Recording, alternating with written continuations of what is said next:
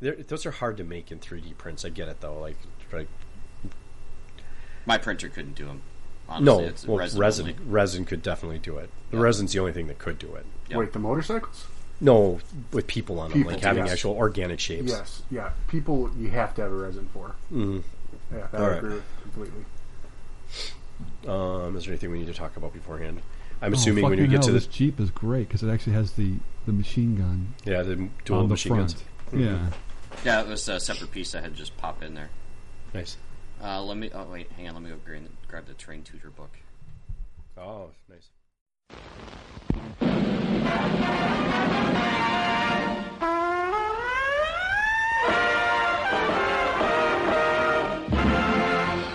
Snafu.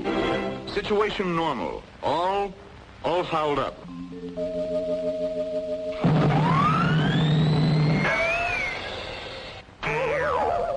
This is Snafu.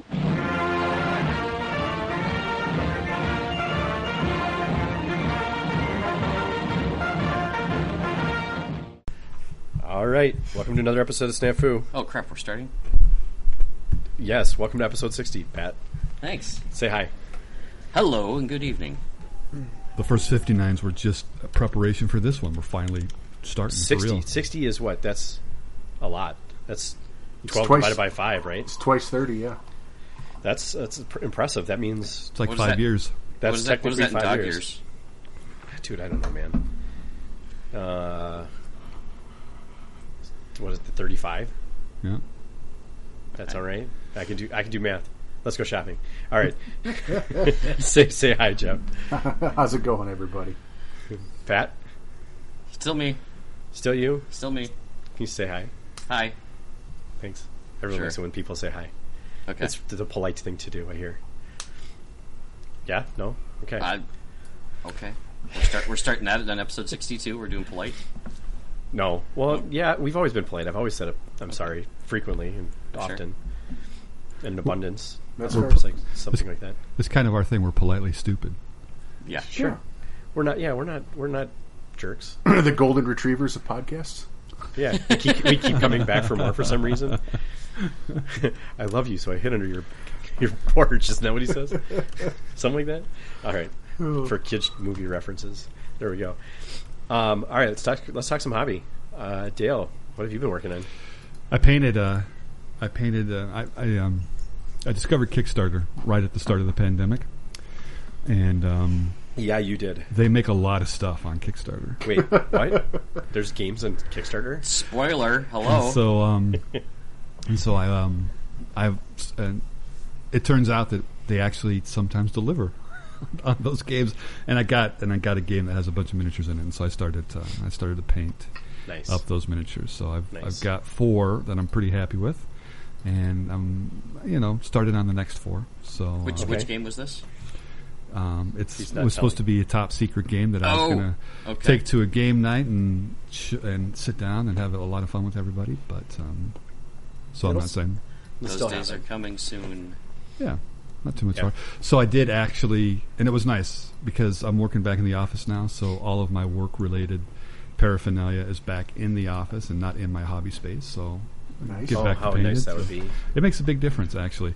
Yeah. Um, I mean, I, I know all of us as gamers go through those times when real life impedes into your hobby, and you, and that's fine. You know, I mean, there's other things that are always going to be more important. Um, but don't, well, do your best to make sure that you don't give up too much of that because it can be really easy to just not get that time that actually makes a, a big difference and uh, improves quality of life. So, so it was really nice to sit down again and and paint stuff. I'm like, oh, these are going to be simple. You know, I'm just gonna I'll crack these things out, and you know, a weekend later, I've got 30 different paints paints on my desk that I've all used. And so, Welcome, welcome to miniature painting. yeah, but it's good. Six, It six was colors good. will do. Oh no, wait, need thirty. Yeah. Yeah. So so that's Good. um, that's primarily where my hobby is as far as kind of what we usually talk about. So and then I know that um, I spent some time with Jeff and and Pat on on uh, Tabletop Simulator, and we did some testing on a game that's a World War II themed game that's kind of interesting that I think we we enjoyed. So that was that was kind of nice to get back to that because um, it has to do with um, tanks, and so different technologies with tanks. And so it was interesting to kind of sit down and um, go through that and look at what the technologies were and how it relates to bolt action. Because I've never been good with tanks and what they're armed with and what makes something a Firefly versus you know just a regular Stuart. And But this game won't necessarily help you with that either. No, Well, it- no, it won't. A absolutely. little cross pollination on There's those. some Frankenstein tanks that I saw when I popped in to watch you guys play that game. well, Oh, yeah, Right, but if, y- you're if not you play building. the solo mode, they have the they have the actual tanks there. Oh, too, okay, so. good. Yeah, I mean, I mean, you're not building to a specific design. You're creating your own design, but Mm-hmm. it's interesting to kind of see a different systems tank on, you know, oh, 120 millimeter armor versus you know 90, or this gun versus that one, and the different. Anyways, that was kind of Yeah, it was, that was a nice change of pace. It was. Do Fun. we say what the name was? I haven't said that. You guys can talk about. I, it. But I mean, you can. It's too late to kickstart it, right? It's Uh, it's I already think they, I over. think they had late entry Oh, available. they'll have late ple- they'll have late pledges. Yeah, go ahead. I mean, so was it built for war? Is that what Yeah. it's called? Yeah, and Built it, for it's War. on it's on Tabletop Simulator too, so you can certainly check it out. I'm not I'm not certain it's an endorsement, but it looks like fun. It looked interesting. Yeah, yeah.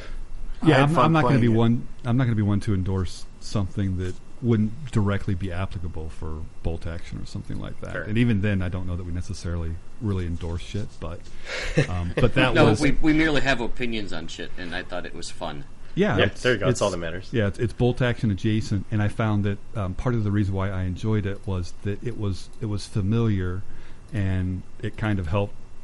It actually kind of improved an area in which I lack when it comes to thinking about tanks, and I'm always a little bit envious listening to to Jeff. He looks at something, and I'm like, oh hey, there's a vehicle. And there's a gun, and he's like, "Oh, it's it's this and this and this, and this is why it's different from that one." And I'm like, "I have no idea." So it's kind of fun. Anyways, Cool, that's thanks. that's it for me. Yeah. Yeah. All right. Well, that's. I mean, that game did look fun. I, I will admit that was. I wish I'd been able to hop on sooner. Uh, Jeff, what have you been working on? Uh, mostly 3D printing stuff still, and Sweet. work and working on a, another table, another table for bolt action, and um, having some trouble with it. So, Uh oh. In what regard? um, so normally when I make bolt action tables, uh, there's two ways I model things: one, something that kind of looks cool, or two, you know, it's roughly adjacent to something I've seen in the world and really liked, and thought, hey, this would be a cool place model to make into a bolt action table. And this is the first one where I'm trying to make something um, from a movie. Oh, Uh, it's it came in a Kickstarter I backed because I too have been giving lots of money through Kickstarter to things. Oh, there's nothing wrong with that. right, and it's it's the 3D prints for the the final town battle in Saving Private Ryan. Oh, the the bridge scene. Well, yeah, yeah, the whole village and bridge scene there at the end of the Sticky movie. bomb scene. Yeah, sticky yeah, bombs. sure. Yeah. And so I've got all of it printed out, and I s- and I was like, I've just been printing the buildings and printing the buildings, you know, because I wanted to get everything printed. The whole set's printed now, and I started putting it together on a table, and I'm like, shit, there's there's going to be either too many buildings to fit on a six foot table, um, or I'm going to end up with a section of the table where the river is that's wasted space, basically, Ah, right? Like sure.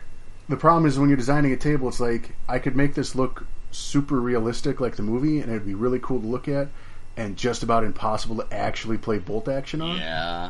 Or I can abstract a little bit, space the buildings out a little bit better, and make it more fun for a game, which is great. But then it kind of loses a little bit of that, you know, flair that makes the historical peoples hard. So So, maybe I'll ask a question, and maybe you thought of this. Would it be possible to make it into two borders? I mean, that's kind of where I'm going towards right now because I Okay. have, I mean, I spaced it out so it's more close to a playable bolt action table, uh, and it looks, it still looks fairly good, I think. Okay. Um, but yeah, I've got enough buildings I could do it almost a whole nother table. Yeah, if you and that- spread it out a little more, right. Yeah, and that might be where it ends up, you know. And then there's always the question, you know, for ease of play versus looking cool. Do you do you put it on, you know, pink foam board and dig into it and Yes. make I, I I agree that looks better, right? But it takes you like three trips in your car to get it to the But it's a, freaking right. place. That looks that looks the best. But it's a, exactly right. It's a bitch to set up for a tournament. It's also really daunting to try and cut into. Yeah, Let me It's tell not- ya. O- Uh, okay. Um, well, so here's here's what I here's what I think. If I were you, Jeff, this is what I would do.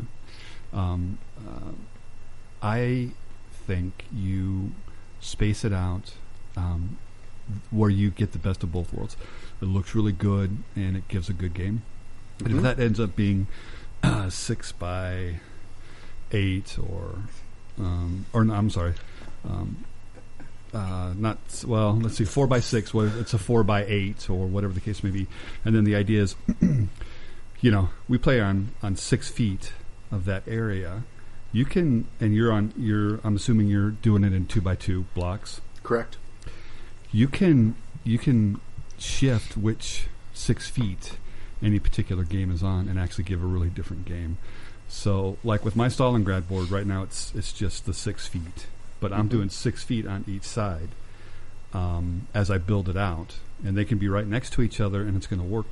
But if I'm just playing on six feet, it doesn't always have to be the same six feet. You can shift two feet down one way or the other to give a completely different game. I, I was going to say, I'm like, I've so I'll I'll find the video. There's a video of a guy that did that for an Infinity board, and it is incredible how versatile he made it. Because the other, so you're thinking you're thinking linearly one way, right? Mm-hmm. Right. So they're two foot by four feet long. Now here here you can blow your mind. You could put two of them the opposite direction. So now they're you know they're horizontal. They're actually facing the other direction if that makes sense. I don't know how. I, I'm sorry, radio listeners. This isn't something I can explain very well. Right? I, they I can see normally you waving your hands though. yeah, I'm waving my hands. I am waving my hands. Where all of them are going up and down, right? Normally, if you look at it from one side, it's gonna they're all gonna be two feet by four feet. What if you switch them the other way and go four feet by two feet, and you put two of them that way? You know, you know what I'm saying? You're rotating two of them ninety degrees. Right. I mean, provided um, provided that the layouts of each one Allow of those you to do sections that. allows you to do that. Yeah. My boards they don't. It, mine Yeah. Mm-hmm. just does just switch in one direction or the other, east Yeah. to west. Um, Yeah, and that I think in most cases, i- if you have to like seriously plan if you're going to do the other way, because and that's and that's exactly what I saw with this Infinity board. Um, if you're unfamiliar with Infinity, it's super sci-fi, but they, he made a table that he could switch 90 degrees, and he had two more sections that he could build forests on, and it was like an incredible table. I, like I'm like I would have bought it if I could have, and I'd probably been like five grand, but whatever. and, and that all that all checks out to me. It's like, and if I'm making a regular board, that's something I would consider doing. It's that this one's recreating a specific scene Yeah, is the problem. Mm-hmm. Yeah, that makes it harder. The um and and the foam the foam board, um, you're right. It's it um, it's it's a pain in the butt to, to get somewhere and set up and, and tear it down, and I can't do it in one trip. Um, so that's definitely something Yeah. to consider, and it's it, it takes up a lot of space for storage. Um, but um, I like I like the idea of someone playing on a board and they remember that board. Yeah, Absolutely. for sure. Yeah. Stalingrad board has that has that Absolutely, yeah. factor. Yeah, and so you know, and we want to create with Operation Snafu and, and everything else that you guys are building towards. We want to we want to make sure that um, it's because people are coming from a long ways away and they're excited and and um, and we definitely appreciate that. And it's kind of yeah, it's like and you guys are you know one of the one of the big things with the installation board that board that I really liked using was that I could dig into it and carve out the craters and and all of that kind of stuff and Well, and it gives you the opportunity to build that river, you know, like lower the river Right. down so you And have the- some. And the other thing was the Depth. um, the street lights, so I could do all of the wiring within the foam itself, and then cover that up with the terrain on top of it. So um, it's just it's versatile. It's not too heavy. Um, it's just kind of a pain in the butt to lug around and stuff like that. But I Yeah. mean, yeah, I don't know. Yeah, and that's I think that's my biggest concern. If this was my home table that wasn't ever going anywhere, I would totally, you know, 100% on board for that. It's just making that decision between the two. Because if we take this over to our current snafu site, I mean, I'm already about an hour drive from there, mm-hmm. and mu- multiple runs in a night isn't No, really no. an option. I, I would I would drive over to your house and help you pick it up for sure. I would not make you drive twice to your house. That'd be I'm I'm close enough where I could swing by on my way out, yeah, something like that. But it- yeah, let's not do that. Let's not make him so you have to take 14 trips to get all of our boards to right. a thing. I mean, my my car barely holds the seven tables I bring as it is. So Hell, we might just have to buy an Operation Snafu trailer. Well, I um I had already um had already decided not when this whole thing kicked off. I, I didn't plan on it taking up as much space as it did when I did my board. Um, but because I've already started on the next board, and I've got that kind of stuff mapped out, in order for me to actually get the boards to where they need to be, I would I was going to have to rent a moving truck for the weekend. So I've already, ki- I kind of resigned myself to that. being Oh the my case. gosh. Well, So you know, I mean, jeez Louise. but it's it's um, to me, and I don't think you guys are too dissimilar. Um, it's one weekend, um, and I know that, that we had talked about the the tournament being used at uh, another tournament, but it's like, well, you know what? These guys, they're coming Well. in, and we want it to be a big deal, so I can Yeah. Mm-hmm. do that for a weekend. hmm Well, I don't know that those would need to travel to the other tournament, given that we aren't going to rent a truck to get down there. No, we might at the end of it though. I mean, it's possible that I mean, I think it's we possible. were going to have a, a that was actually going to be paid for for us. So So it's tra- yeah, we were going to have a trailer for yeah, sure. that was already going to be covered. But in, in Yeah. any event, yeah, I mean that's all stuff that. Um, and, but I'm kind of excited to see what your take is going to be on that, Jeff, because to be honest, my phone board is inspired by your submarine board Oh, there you because go. you had you had done you you had added the height Yep. in order to accommodate. And I also like the fact that it's two inch foam board. It's kind of elevated from the space that you're setting your stuff up on. So it's kind of like, I don't know, you're stepping up to play, you know, a little elevated position. You know, it's, it's kind almost of like a pedestal or something. well, it's it's like um, it's just a small little thing that makes it kind of special. You know, it's Yeah. like it's like if you get deluxe components in a board game, it's still the same board game, but it's a little special because it's you know that meatball is really high quality as opposed to a, a piece Mm-hmm. of cardboard flat shit or something. So Yeah, No, that absolutely. makes sense. Cool.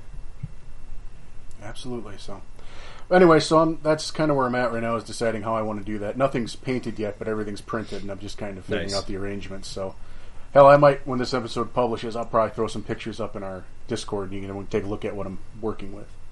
Cool. People can have a open it up to other opinions because this won't get done for at least another month. So, All right. Uh, Pat, what have you been working on? Uh, I pulled my Marines back out.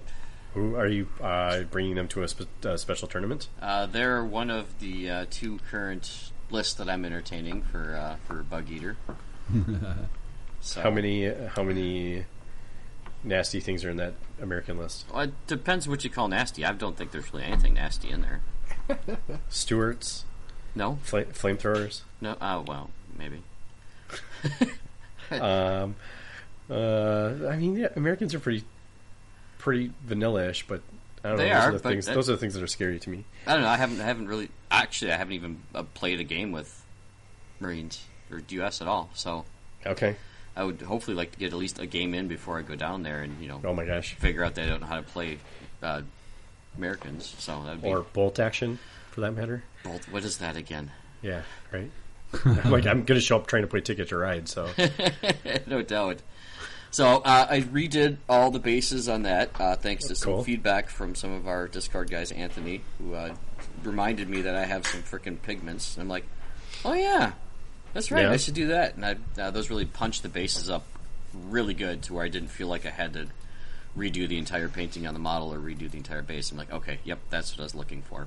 just needed that little extra. Yep, just that little extra oomph, just kind of make them go, okay, cool. Now they, that guy isn't blending into the base, which in the real world is probably fine, but for miniature on a it- table is not what you're looking for. In fact, preferred in real Right? life. Yes, yes. In real life, 100. percent Like I, I can barely tell the difference between the color of the ground and the guy. Well, that's what they wanted. That, oh, well, that's that's what coat they're wearing for that day. Yes. right. Yeah. Well, and that doesn't work so well if you're trying to look at a model. So, You want them to look good on. t- I I agree. You Yep. want your bases to contrast your models for sure. yep. Just for beauty Com- sake. compliment more than contrast, but yes, create that eye-catching distinction. So, so that was really good. And then uh, he also uh, uh, led me into the Reaper bases, which are the plastic ones, which kind of have the hollow bottom, yep. which uh, are very similar to what the Star Wars Legion bases are, except for they're 25 millimeter instead of the 32. And what I did with all my Legion stuff is I did two to one epoxy and filled in that base. I had some heft, and then I also pressed in a rare earth magnet in there so I could have everything magnetized. Yep.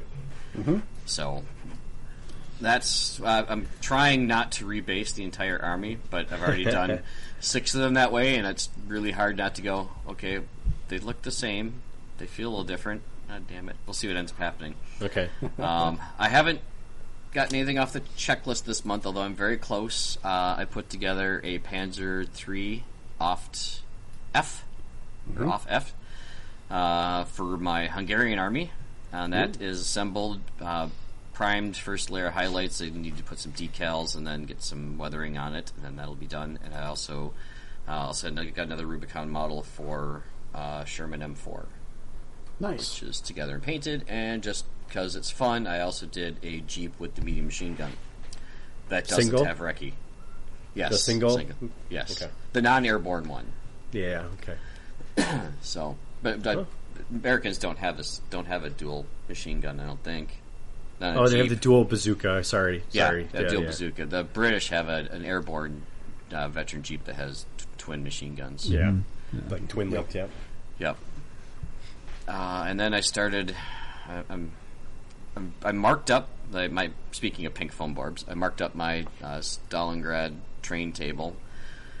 I marked up all the little things where I where I need to cut, and I kind of artistically marked some craters and got the buildings all laid out, and I'm I'm happy with that. Got the trains laid out, got the tracks uh, primed, uh, not glued into position yet, uh, and I'm very hesitant on making that first cut because I'm like, oh my god, once I do this, Well, to be fair, you can always kind of I can always buy more foam, yes, Mm. or but piece it back together to some degree, but as long as you have some backing material underneath it, I guess. But if you guys are relying on just the pink foam, that'd be yeah, you wouldn't Well, be able to do that. Then. So what I'm doing is uh, I did 3D print the the base for the rail track. So the, the tracks are actually sitting down, um, about three eighths of an inch.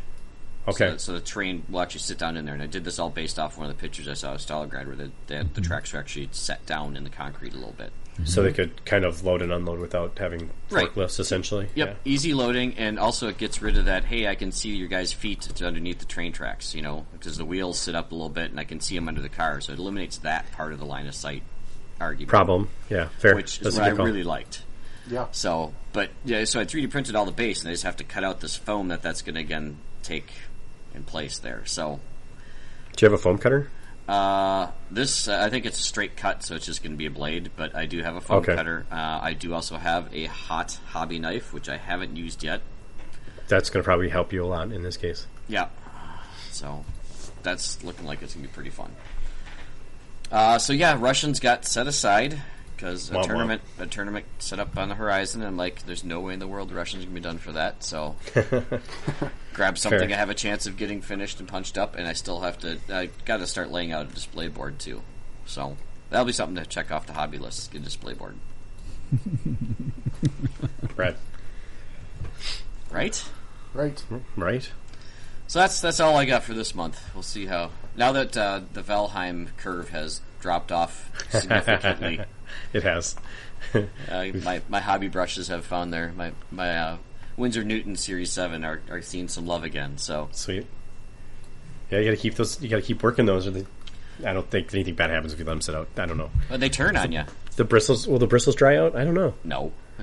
Well, then I I mean, mean- just plop in some conditioner for a while. I mean, it is actual horsehair, so I was gonna say I actually I actually just put mine in conditioner anyway. Um, I don't know if anyone else does this, but Yeah, when I pro tip, by the way, in case no one knows that, yes, you can your real brushes. You can put them in conditioner, and it actually softens them up and brings them some Yeah. life back into them. yeah I don't know that I'd recommend leaving them in there. I don't think you're leaving them in any water whatsoever. But when I when I put them away for Like the twenty minutes. yeah yeah yeah that's fine. I my my world is if I for, if I leave them in there for twenty minutes, I actually forget about them, and then they're in there for twelve hours instead. um, Because Can't you put like a shiny sticker on them so you can like, ooh, shot and shiny, and go back? No, it's like I've left the room that they're in or something. You know, that's that's usually the problem. Is you like you throw them in the you throw them in the water just to like oh I'll be back in a minute and you're like oh no Oh like, no, it's in I, the way, I and something bad no, I happens. don't even leave them in the water to go run Yeah. to the bathroom. I was gonna say I use I use the master conditioner and I rub I will rub extra conditioner on it to leave them so I can get a fine tip and then basically that saves the bristles some more too. Yep. I don't I, if you're I, un-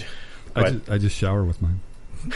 Give them that personal touch. little, little use a little Pantene on them. Hey, you know what? You show them a little love, and, and they'll work for you. So That's and that's very true. Any, anyone that's using like Series Seven, they probably know that. But for anyone that's unfamiliar and they maybe buy inexpensive brushes, which is totally fine. Keep buying inexpensive brushes. I think they're they have they, they're great. They don't have any problems. But Army, Army buying- Painter's a good mid grade. yeah, I mean, I, I will go- I go to Michaels and buy their watercolor paints, Yep. watercolor paintbrushes because they're they're usually fairly inexpensive, but they're usually pretty decent Yep. quality uh, bristle. But what I was going to say is like, even if you're using cheap brushes, going and buying a, a brush conditioner goes a long way. It's, it's like it's a cleaner and conditioner. Like the Master, I think lots of companies. I, I think there's several different companies, but the one I use is like a yellowish, old fashioned looking writing on top of it, and it's really nice. Yeah, I But think it's I like- got that same one. I don't remember the name for the life of me though. I think it's I think it's Master. I Is think it- it's the name is brand is Master, I but know I'm not uh, certain. Mm-hmm. Flicks carries it. Michaels carries most of your hobby stores. They got paintbrushes. They carry that. Yep. Yeah, it, yeah. If you're buying it from an art, I, the weird thing is, is I, I, I'm disappointed that I don't think Michaels makes it very easy to find. Oh, they have it. I'm sure they do. It's just not sitting out like it would be in, um, Blick. I'm Yeah, trying you're to right. find It is now. Masters. It's Masters. I thought it was. Yep.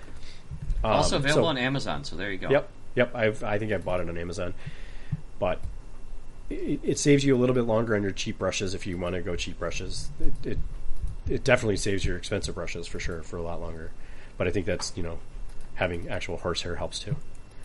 Um, so that's Yeah, I got to a buy them Uh, hobby from tip. overseas too. So the the brushes. Yeah, they're Yeah. hard to get a hold of Yeah, the right now. ones in Newton. thankfully. Uh, th- they're not too bad price wise. They just take a while to get here. Yeah. Well, why do I Order- want to say that? Order from Dick Blick. I suppose. Do they still have Windsor Seven? Yep, unless well, I mean, there was a, a period of time when there was some trade dispute going on, and Yeah, with Kolinsky Kolinsky, Sable yeah, wasn't wasn't coming across. But once that was resolved, of course, because they last so long, I think the last time I have, I'm working, I have two working Series Sevens that I'm using right now, a one Yeah, so and do I. um, I think a a triple zero, Yeah. Oh, triple. Wow. I I got a zero and a triple zero. and was gonna so. say, I think you got zero and double zero. But I think I think that I got those at the start of last year, actually, because they, they just last. I, I painted. I mean, this is how good they can be if you take care of your brushes. I painted an entire Skaven army with one um, Series Seven brush, and it was Mm-hmm. like three hundred miniatures. See I was episode gonna say your- 17. your hand your hand went out before your brush did. Yeah, I pinched my nerve and was in a sling for about six weeks, and I had to sleep sitting up. It was really brutal. Oh my god, that was brutal. In any event, um, yeah, you take care of these brushes, and and it was they're fantastic, but you know, so. So there you go. I mean, I will. I'm not, even, I'm not going to go as far as endorsing them still there, but they are good brushes. I like them. Uh, right. That's my hobby. How about you, Rick? You got anything? Um, I I did actually put a couple Romanians together, but Nice. they're not, nothing nothing to speak of. You ready I- for Bug Eater? No, I I debated if I could get them ready for Bug Eater because of the rule set that they're using. The Romanian theater selector would be incredible. the one where you get like you could get like what You end Two, up getting two three, free units. I think you three, can squeeze three. two. I used to say how many did you get? Is it three for one or was it two for one? It's two for one. There's three for one, but you're still limited to two platoons. I'm going to have to look at these rules. I haven't decided if I'm going to go. I'm still debating it, but I, I don't think that's likely. So I was going to buy a couple models for my Marine Army and make them more ouchy. Okay. But I don't know. That was my my thought. You can add a fourth If- Stuart. No, drop it down to one Stuart and add six flamethrowers. Okay. I like that. Something like series, that, anyway. I mean, well, you know, you can't bring a flamethrower vehicle. You might as well What was, bring was as the many flamethrowers. was as the you can. Stuart with the flamethrower on it? What was that one? Uh, the Satan? Satan, No, I'm not yeah. bringing the Satan. It's, it's too expensive. I, I, I mean, I still have one Stuart, but I mean, it, the, we'll talk about that when we get to there because it's an interesting rule set, um, and it made things a little bit more challenging. It's like you almost were stretching for points to some degree. I mean, and that's maybe something to say about ours too. But anyway, um, no, but I. you- We can talk about this because I think this came up. You, Brad, you just talked about pigments a second ago, and I Yep. can we can talk about pigments because I think that'll be my hobby update is talking about pigments because um, I, of all I of us, I pretend mean- to know how to use them. You you probably have a little more expertise. well, no, it's so so okay. The first thing you have to understand about pigments is there's multiple ways you can use pigments. The first way is you can use a liquid pigment. So if I, we've talked about this many times, um, the way I paint my models is black and white. So my bo- my base coat is zenith highlight, which is you know black underneath and white on top. So eh, my model is basically grayscale, right? And all I'm doing is basically adding liquid pigment over the top of that to to tone it. I'm just giving it color. I'm not actually giving it any depth or anything. The undercoat has already done that, right? So that's the first way to use pigments is almost like a wash. What are you what are you diluting them in? Just water?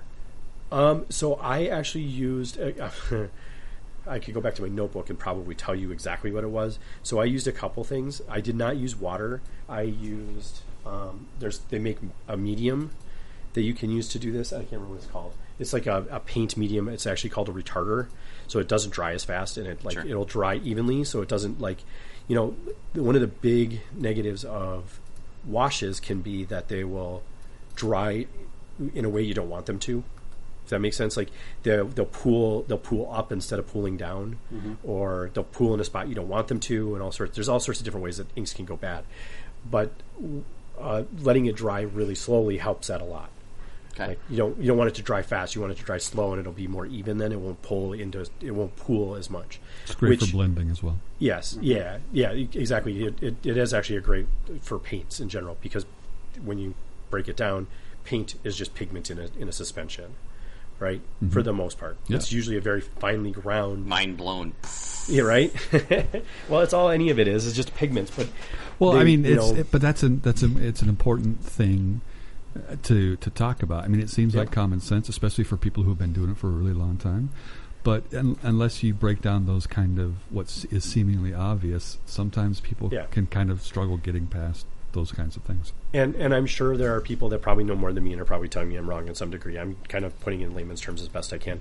Um, but right, so like We the layman titanium. appreciate it. Thank you. Keep going. Indeed, yeah. No right kidding. okay, so thinking about it right so like what makes like paints different is like sometimes they'll mix other chemicals in them to make it what it is like titanium white actually has titanium in it it's not just called that for some stupid reason there's there's different chemicals that use in paints to But make the metallic pigments. paints will have different pigments in them. Yep, yep. Um, so, anyway, so back to pigments. You can either do them as a liquid, which is most like most frequently used like a wash, but there's also another way, which if you're familiar with, like Secret Weapon has a lot of them, and they're used most commonly for um, like rust effects and dirt and stuff like that, which is they do a really good job. But you can do other things with them that, like you just explained, Pat. You can you can tone different things differently with them. I'm trying to explain. Sorry, I, should I have, like, basically wrote just this all down. I basically just dry brushed mine onto the spot of Yep. base that I wanted to, and then which is exactly what you do. and then and then hit it with just uh, well let it settle as long as I could. And then I had to do an aerosol matte finish over it. Yep. Yeah, you have to fix it. Uh, Yeah, They and you do don't want to make- try and do a brush finish No, on it because no, you're no, just going to no. push it around. Yeah, that is the big trick with with with powder. So what what I- what I've used powder for, like the powder stuff for, um, is for lighting effects. It works really well at like using it as almost like a dry brush. You have more control with it than a dry brush to some degree because you can actually wipe it off if you don't like what you've got. Yep. um, which is really cool. It's Now, kind are of like you- a non-fixed. Are you talking? What you're doing is you're using a pigment that is not, it's just the, the powder itself. You haven't um, a mixed powder. It. Yep, yep, Okay. yep. So you're you're brushing a powder on like it's um, almost like a makeup. Right. So yes, you, yes, you're just using a normal brush. I would not use a Windsor Windsor uh, no. Oh no, use your craft No, brush. yeah, Fine- no, fine Series point 7 in craft this brush, here. Yes, no. Yep. Yeah. Use your cheap dry brush shit here, and you're just going to use it just like dry brushing, except you don't have to like get your brush to the right dry brush. You can actually like just touch an edge, and it'll give you that edge highlight, and you can you can kind of blend it in. And like I said, if you don't like what it looks like, you can always erase it. This is kind of the cool thing about this. You can just erase it. You can literally just wipe it off. You can wash it off if you had to, but I wouldn't recommend washing your models if you, don't, you can avoid it. Do But- not do not put them in the dishwasher. No, we'll never never do that. Uh, but Seems but- bad. But what Pat said is the most important key is that when you're done with it, it um, needs to be fixed. It needs to have some kind of a, a matte, like usually matte varnish is usually what you would particularly put over it. One of the things I like about dry powder pigments is they're usually a, not as fine of a of a particulate, right? Like when you grind it down to a paint, it's going to be so fine you can't see it. Right. You'd have to like look in a microscope, but you would still see little flecks of, of pigment. But the powder is much much higher granular or whatever granularity, whatever. And so when you mix them together, you can actually get some gradients that are a little bit different because it's more like uh, pixels on your computer screen than it is um, like f- super blended like you would with paints. But what that allows you to do is it allows you to mix two colors without nearly as much effort. you, you, and this is something you might have to practice. But like if you have two colors next to each other and you kind of push them over each other, they will kind of naturally blend from that pixelation. I'm going to call it pixelation because it's the best way I can describe it. Right? Is that you know those they're they're they're intermingling, but they're not so bad. They're kind of blending themselves together, which is a, another cool technique. You can you can control the blend, and unlike um, Yeah. two paints coming together make a new third color, the the pigments will still actually still be there, and you'll still Right. see the two different distinct colors, and you'll just see the natural gradient between them the more you move them together. Right, exactly. Yeah, that's that's a perfect example of what I'm saying. So, one of the other things that I think is really interesting, and this is something that most people don't recognize or know, is that um, pigments are pretty interchangeable as to what they are. Um, so, watercolors, like you buy those cheap watercolors from Target or wherever wherever you shop, you know, you can buy those cheap ass ones, and if you take that stuff out and you grind it up, that's essentially pigment. The same thing is with pastels. You can buy, uh, so not oil pastels, actual hard pastels. They're different. Um, you just type hard pastels and it'll show up in Amazon. And I bought a set of these and it's really handy. They, you know, you can buy thirty colors for probably fifteen bucks. Don't misspell that in your Google browser, though. Maybe you should just shop on Amazon. I but I found a cheap set of them. They're you know I think they're from they're I think they're from Asia somewhere. I don't even know. Like they're just cheap brand whatever. But they're just like sticks of like essentially chalky pastel. But what you can do with that is you can just grind it down. It is is exactly the same material as you would get if you bought Secret Weapon pigment. Just I bought Secret 'em- is out. Yep, yeah, it's, and it's probably very much how they were getting it, right? They're just probably buying it in bulk from one of these art company, art manufacturing companies, and then mixing it or making it their, you know, putting it in their little vials and stuff. So it's, I and I and I bought like a five dollar mortar and pestle from from Amazon, and I use it just to grind up my paints. And I can I bought little vials and I put it in my own vials, so I have every color that I would want you know, and some cool colors that I would probably never find. Like I have a super neon green that I haven't used yet, but I'm like excited to try and figure out what to do with it. Batman model. Probably, well, probably some kind of like OSL lighting or something. Like wait, not OSL. What is it? It is. Uh, Is that Object- OSL? Yeah, Yeah. object, source. Ob- yeah, there we go. Object source lighting. There we go. That's right. Mm. Wow, it's been a while. But so that's I. If you haven't played with a pigment before, I highly suggest, even if it's just one of the big uses in bolt action is dirt mud. Tank- it works tank really well treads. for all that stuff. Tank yep, treads. tank treads love love some brown brown uh, pigment on top of them. Yeah, take some of that uh, the little grass-like stuff that you can find, like Michaels, and cut that up and throw it in there too. Uh, mix it with water effects. Gives a really nice, good. no, I've never shiny tried mud. that one. yeah, that's what oh. I usually mix it with is water effects. Interesting. Yeah, I- it's it's great for, for mud, and if you're just starting it, and and it goes back to you guys mentioning the mixing of, of more than or, or multiple pigments. It Yeah. keeps that granularity, and you can kind of see see the transitions, which is fantastic because if you're rolling around a countryside in a big ass, however many ton tank, you're pulling up all kinds of different soil Right. and gradients and stuff like that. And so this would be a perfect application if in my in, in my um, estimation, if you wanted to start, you know, maybe toying around with stuff that, that Rick and Pat are talking about. Really good application for that. Um, yeah. So one more thing that in those applications, something that I would like to do, that I like to do when I'm doing like tank treads is um, you can use rubbing alcohol with it. So if you get a dry powder pigment and you add a little bit of rubbing alcohol to it, the nice thing about th- what makes rubbing alcohol a little nicer than water is it evaporates much quicker, so it, it dries out quicker, and it gives you that kind of clumpy. You can do like a clumpy dirt on there, which is nice too. Um, of The course, exact opposite of what you're talking about with your models and washes, right? Right, exactly. Yeah, Yep. it is. Yeah, you're getting clump. You want if you want clump, that that's the way to go. Again, you have to fix it though. You still have to varnish it, no matter what you do. Whether if you do a wet, I've most of my most of my um, Germans are not varnished, but you know whatever. They the the but they're also the wet pigments are different. They they dry harder, and I have other material in there that's helping dry it out and like harden it whereas it's not just sitting on the surface it's like you know chemically bonded i guess in some way so i mean there you go pigments if you want to ask us questions i can try and answer them as best i can it's been a lot of years since i was in art school so Well, it's still more recent than I was.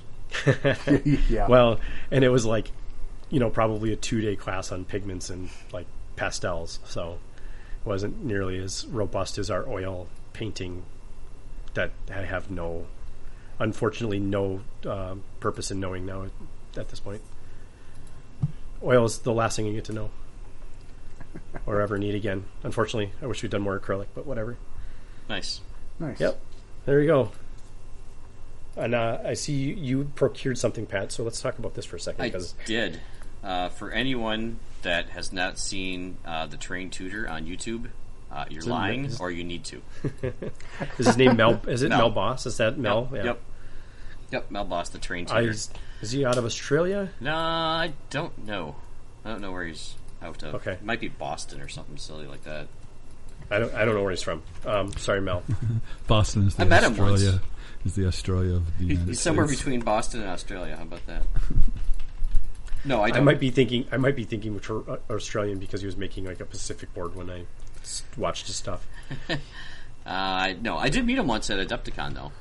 That was kind of nice. He's, Yeah. He's probably not Australian if you didn't under, if you didn't hear Australian accent. I don't recall. Jeff, you were with me. Do you remember him sounding Australian? I didn't think so, but Yeah. uh, I'm kind of shit with accents, so Right, there you go. He's a nice guy anyway. Um, but he did recently put out a book, and it's the Terrain Essentials, and it's basically taking all of his videos and and giving you the pause that you've been doing anyway with nice still shots and step by step on everything. And he covers basically everything he's ever done in one of his videos. So it's a really nice, well done. It's almost a 200 page book. Uh, he- Nice. He covers, you know, basically setting up the tools you need, and he's got a he's got a big safety plug for absolutely everything in there. Uh, I don't know if you if you watch any of his videos, he's he's a safety first kind of guy, so you got to appreciate that. But he's, he goes through everything you could want to if you're if you're you know building on a budget, if you're you don't want to build it yourself and don't want to buy these kits, you know, it, this this is absolutely. I would absolutely get it. Well, I did get it. I'd recommend getting it. It's about fifty. bu- it's about fifty bucks. Um, you can order it from Warlord Games, or if you if you're here in the states, uh, it's Ironheart Artisans. Is the company in the states that has it here, and I think it was like you know, four or five bucks shipping too. So I think fifty-five bucks in total. But I mean, it's the pictures in here. He's got it nice and tabulated. Uh, based, he breaks down all the different, you know, what he's working on. Uh, and so, and he even got a couple nice bookmark strings for you in there too. But it's a nice hardcover book. It's gonna last. And if if you haven't seen any of his stuff on YouTube, you need to if you're ever gonna build any terrain whatsoever. Because yeah, he's probably the top notch guy for doing that stuff. And the book is great. So again, that was Ironheart Artisans. If you're looking for them, if you if you don't want to take the shipping time for Warlord, I ordered it and got it within four days. So. nice. There you go. That's all I got to say on that. Because I haven't read all of it, because I've been too busy putting my damn models together, because I got a tournament coming up all of a sudden. Yep. Yeah, it's around the corner, isn't it?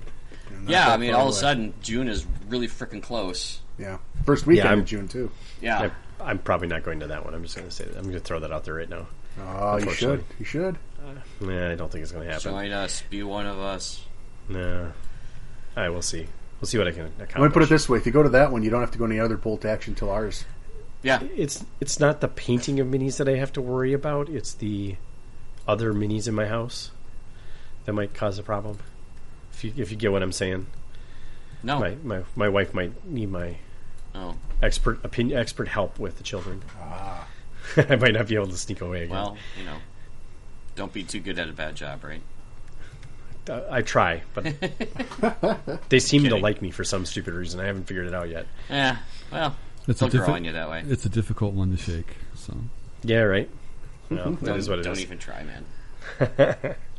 I, I I'd rather they like me than dis- dislike me. That's for sure. Yeah, th- you'll they'll have plenty of time later in their life to say how much they hate you. So, Yep. Jesus. And how much you and how much you screwed them up. yep, Yeah. yep. They blame me for everything. Anyway, all right. Enough about my children and my. as someone who's gone through it, um, that's not the case. No, I know. Anyway, all right. There's nothing to be afraid of there. I'm. Oh, I'm not afraid. Uh, let's talk about rules since we were talking about children, but let's talk about bolt action rules instead. Um, we always talk about this, We always talk about things in here. I don't know if these are new ones or not. I don't think these are new ones. Well, no, these often get brought up. Yeah. The, the first one I is a is a tricky one that I I didn't know at first when I started playing Bolt Action. and I think that's why it came up. So on the Discord, um, someone asked us about where do you measure from a from a tank when you're shooting? And Like- the logical answer would be from the gun that's firing, but that's not the case. You, you gotta Yeah. you gotta measure from the, the edge of the vehicle. And I've seen this before. If you for some reason base your vehicles, which personal preference, we'll save that for another topic. Um, don't measure from the base of your vehicles like you do your infantrymen. You still measure from the vehicle. You have to Mm-hmm. ignore the base when you're measuring. I've seen people actually, you know, have the you know the base it stands out, you know, half inch or so from the frame of the vehicle, and they're measuring. And I see them measuring from the freaking base, and I'm like, okay, that's not how it Yeah. works. And they even say specifically that uh, on page ninety-one, is it? Uh, if a that vehicle is mounted on a base, ignore it. So Well, that's good of them to at least call that out. I, I Yep. appreciate the, the thoroughness that they did in this case. Well, and those guys with the heavy tanks that have the super long guns, you know, don't let them grab that extra two inches the gun sticks over the base. right because uh, you're not you're not going to measure back to the gun mm-hmm. you're not going to it's right, for the sake of all purposes as being fair i mean first of all just measure from the same spot right i guarantee you when you set that guy that tank down you know if you're eh, in the first first round of the game you're you're putting a tank the the barrel over your deployment zone you're not measuring from the barrel to the deployment zone right are you somebody that's, that may be doing that that's fine Well, as long as you are all consistent but that's just really hard to do Uh, rules is written. Stop doing that. yeah, ex- right. Well, but I'm just saying is like uh, Measure, my biggest measure concern from is the just being closest safe. point of the hull of the model itself. Yeah. There you go. Stop See, there. And that's Get what it off. says. It's- it's- Yep. End sentence. So, page 99 if you're looking for it. I think someone else said, you know, you might want to uh, think twice about your opponent if they're doing something like that because they might be doing something silly that you might need to pay attention to. Right, yeah. I'm not going to call it cheating, but I'm going to say that you know, Uh, again, Just- I, just I being always honest. assume ignorance over malice. So, yes. Yep. In most cases, I think that's very true. Yep. I would hope it to be true. In any games I've had, I don't think I've ever felt someone was gaming me many Eh, times. So, not, I, I would not say that's true, especially in bolt action. I would like say to think maybe it's in true, but sometimes. other games. Yeah. Anyway, Hey, yep. Uh, the, the next one leads right into that is the artillery and measuring distance. Which It's a is- similar thing. no, it's actually the exact opposite. You measure from the breach on the artillery. Oh dear lord. Um, It's- yeah. Um, yeah. So the artillery, you're measuring from the breach of the piece. If mm-hmm. you're firing over open sights, if you're firing indirect, you can take your line of sight from the model or any of the crew. Uh, you better Sorry. for people that aren't familiar with it. What the, what is the breech of the gun? Yeah, Just say you need to say what a breach That's is. uh, so it's that's where the the big bullet gets put in, or where it, Mm-hmm. where it ejects out. Sorry. The hole at the end. Right. So basically, where it's sitting on that axle is where that's kind of pivoted is kind of the center, and that's considered the breach. So Wait. you've said two different things now. I'm so So confused by what there's you mean now. there's where there what Pat is describing is where the barrel intersects with the gun carriage Right. uh, in the support, and what Rick is referring to is the end of the gun. yeah. Which one is it? You said where the bullet comes out. That's the end of the hole. Well, I that's said not where the the- breach, right? Well, no, that's not. I what- think- I was thinking of a gun where the shell ejects out and the bullet keeps going. That's what I was trying. That would to be the think of. That breach, would be yes. the breach. Yeah. So I guess artillery pieces don't necessarily have that, or do they? Sure they do. Well, Yeah, the, okay. the Yeah, shell the has to eject. Shell has to come Right. out. Yes, the shell. They're not firing the shell. That. that- So uh, it sounds like we don't know where to measure from on the artillery. Well, and how are you supposed to freaking see that on certain guns? Like, I don't know that you can always tell where the breach of the gun is. to me, it's I've always measured where the barrel of the gun intersects with the carriage. That's Yep. the roughly. crossbar. Where? Right at the So- crossbar. Yep. That's going X- to get you close. X enough. marks the spot. Yep. You know, it doesn't really matter as long as you're consistent. Well, if I consistently me- measure from the barrel of my tank, that's not okay. All right. So here in '93, measuring ranges two from artillery. Measure the distance two from the center of the gun (in parentheses the breach), and ignore the barrel of the gun and the crew. Yep. So the center of the gun, essentially where it's Well, they do the say center. century, but you know what they mean. Yeah. Do the center of the gun. Just call it a day. yeah. And the center of the gun is where the barrel intersects perpendicular with the carriage of the gun. And that you is go. generally also where the breach is. Pretty close. Give to or it take. anyway, yeah. Give or take. Yep. okay. So there you go. Back to the rules. Read it. Page 93. Glad we glad we cleared that up. So one you measure from not the barrel, and one you basically measure from the middle of the barrel. Well, Got it. when you're determining line of sight and you're firing, and when you're firing directly, you look over the open sights, and that's in line where the barrel's pointed. But Right. if you're firing indirect, you take the line of sight from any of the crew models. Right. But you're still measuring distance from the gun itself. Correct. Yes. Yep. But your line of sight is from the yes. Then perfectly good. Clear as mud. Um, clear, clear as mud. There's like yeah, there's scenarios there for sure. It- It shows Um, we haven't played for more than a year. Well, that's the other thing too. Right. Is you know when you have crew, uh, like think of the eighty-eight and the the six or seven crew members they have. You know, you can take your indirect line of sight from any one of those when firing on a target And- Mhm. or the spotter, or the spotter Who- if you if right. you have a spotter on your artillery. Who technically all, all of those dudes need to be within two inches of the breach as well, right? Isn't or what the it is? center Yeah, two inches of the center Yes. of the. yes. Done. two inches of where you're measuring from. But yeah, they can, Wherever that is. they can all have different varying line of sights though. So Yep. To to some degree, sure. Yeah, you got some guys piggybacking other guys, and it's it's real interesting. Well, I mean, if you've got three crew members and you put it against the corner of the wall, and two crew members are out of line of sight, and one crew member's around the corner, you know he can see everything. So Yeah. you know, Yeah. Till the sniper takes him out. well, yeah, But that's that that's the way it rolls sometimes. Okay, fun. Oh, this one's this one's right on point with the other ones to some degree. The distance between models. so I don't know what that even. Well, when you're talking about like, uh, and on page thirty-one, they're still talking the basics. They're talking about infantry, and in that you are measuring base to base, the edge of the base. You're not measuring the model or his gun or whatever. You're measuring the base the the infantryman is standing on. Right. Yeah, that's just Okay. the- Just adding the extra distance as uh, the other way of measuring things, yep. just to make Re- sure we can all reaffirm be those thoroughly all. confused. Yeah. So again, if it's a, to summarize, if you're measuring from a vehicle and it's on a base for some reason, you ignore the base, measure from the edge of the model, the closest point. If you're measuring to an infantry unit, you measure to its base, not to where his feet are standing, or vice versa. The- So infantry must be on a base, and that's actually in the early rules that all the infantry have to be based, mostly because it helps them stand up, but also it gives you a, a finite, consistent point when you're talking about 25 millimeter. Mm-hmm. So, Yeah. and then measure your artillery distances from the center of the gun, and take your line of sights when firing indirect from one- any one of the crew models. There we go. there you go. There you go. So now what happens when a tank is measuring to a, an infantryman? I'm just joking. you don't need to well, get into is the other tank scenario. based or not? Actually, that doesn't matter. I'm just trying to confuse people. Is it is it facing east or west? Well, wait a minute. What time did the train leave France? right. Uh, let's not get into the other variables and scenarios that that could possibly lead to. That's that's fun. All right, this this next one's nah, it's not even controversial. I'm not going to say it's controversial. I maybe it's controversial in my brain because I think one of these is better than the other. I think it's a fun discussion topic. yeah, totally. Well, here So before this is- wait, before we move on, I have a quick question. A little Yes, sir. Uh-huh. controversy. Um, are we uh, pro basing your vehicles, no, I am not. Jeff?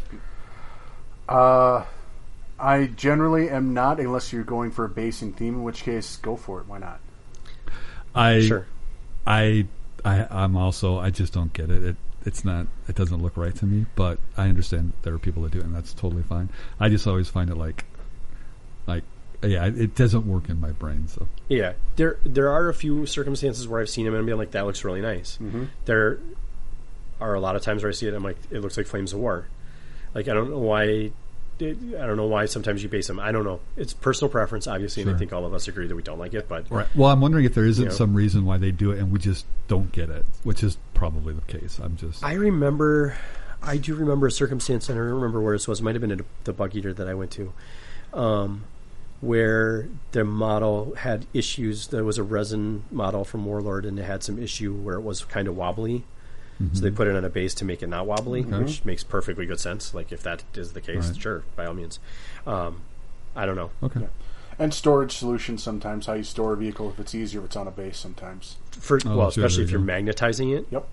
Like if you put it on a magnet tray and you like, I, I know that I've tried to figure out a solution to do that on normal tanks, and that requires you to like build up a little spot and have a magnet there for the Yep. Yep, been there. tank. Yeah, it just maybe for basing purposes that would make life easier, but Yeah. So if if if anyone out there love basing their vehicles and stuff like that, uh, yeah, let us know why. Help us understand. So I mean, we're not anti doing that. It's just No, it's just not no. something that we see very often. It never it never occurred to me to do that. I, if you could measure from them, it would make more Oh, sense Jesus. because it, no, I mean just from a standpoint of like it is like a definitive line, whereas like there's sometimes Right, you well, know, then- there's a little bit of fudging with Well, the you know hull. the different sizing of the different vehicles and stuff like that. You know where where's your uniformity and the, the base size that Right. it has to be on. So that's fair. I mean that would be they were starting to get into Warhammer world here, so right. Um, we Quickly don't need to step do away. that. Yeah. Yes, let's let's back away. Let's, that's a silly place. Right. Anyway, all right. so this next one is an interesting. I I agree. I think it's an interesting discussion.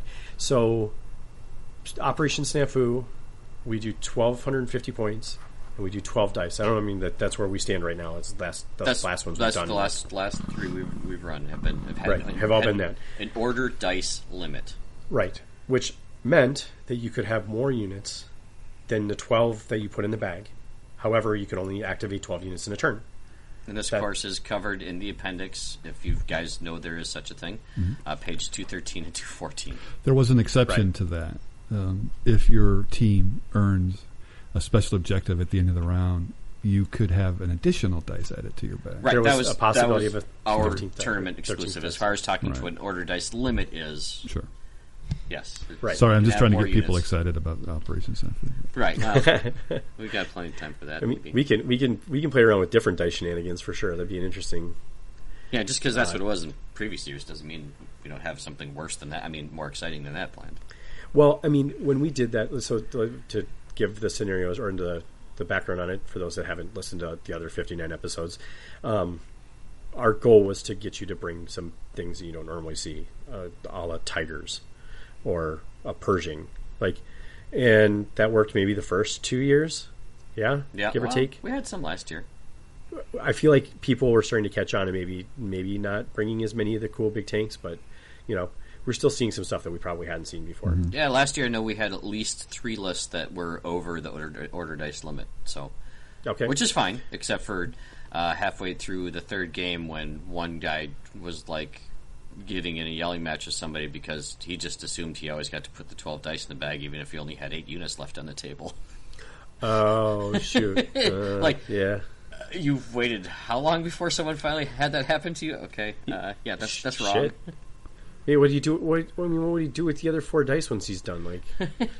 Like, like what do you do with those dice? You don't get to give two unit two dice to a unit. That wouldn't make sense. No, no, he he only had 8 units left at the table but was still putting all 12 of his dice in the bag. Well, right, right. I'm Yeah. just saying, what did you? What would you do when you drew the last four dice? Well, just nothing, obviously. Nothing? It's just a dice bag advantage. Yeah, yeah. so that's Fair. that's not how it works for the record. No, that that is not how any of this works. Anyway, so uh, with the re- returning of Bug Eater, which is a tournament in Omaha, Nebraska, um, they've changed their format from a thousand points to thousand points. Do whatever the hell you want to twelve fifty, and have a hard cap on units at fourteen. They'll put a big asterisk on that, and that you can get free units on top of that. So you could have fifteen if you're Soviets Right. right? Yep. So essentially, you can't bring more than 14 units in the army. Period. And stop Yep. again, unless you have free units. But it's just a weird, like it's different.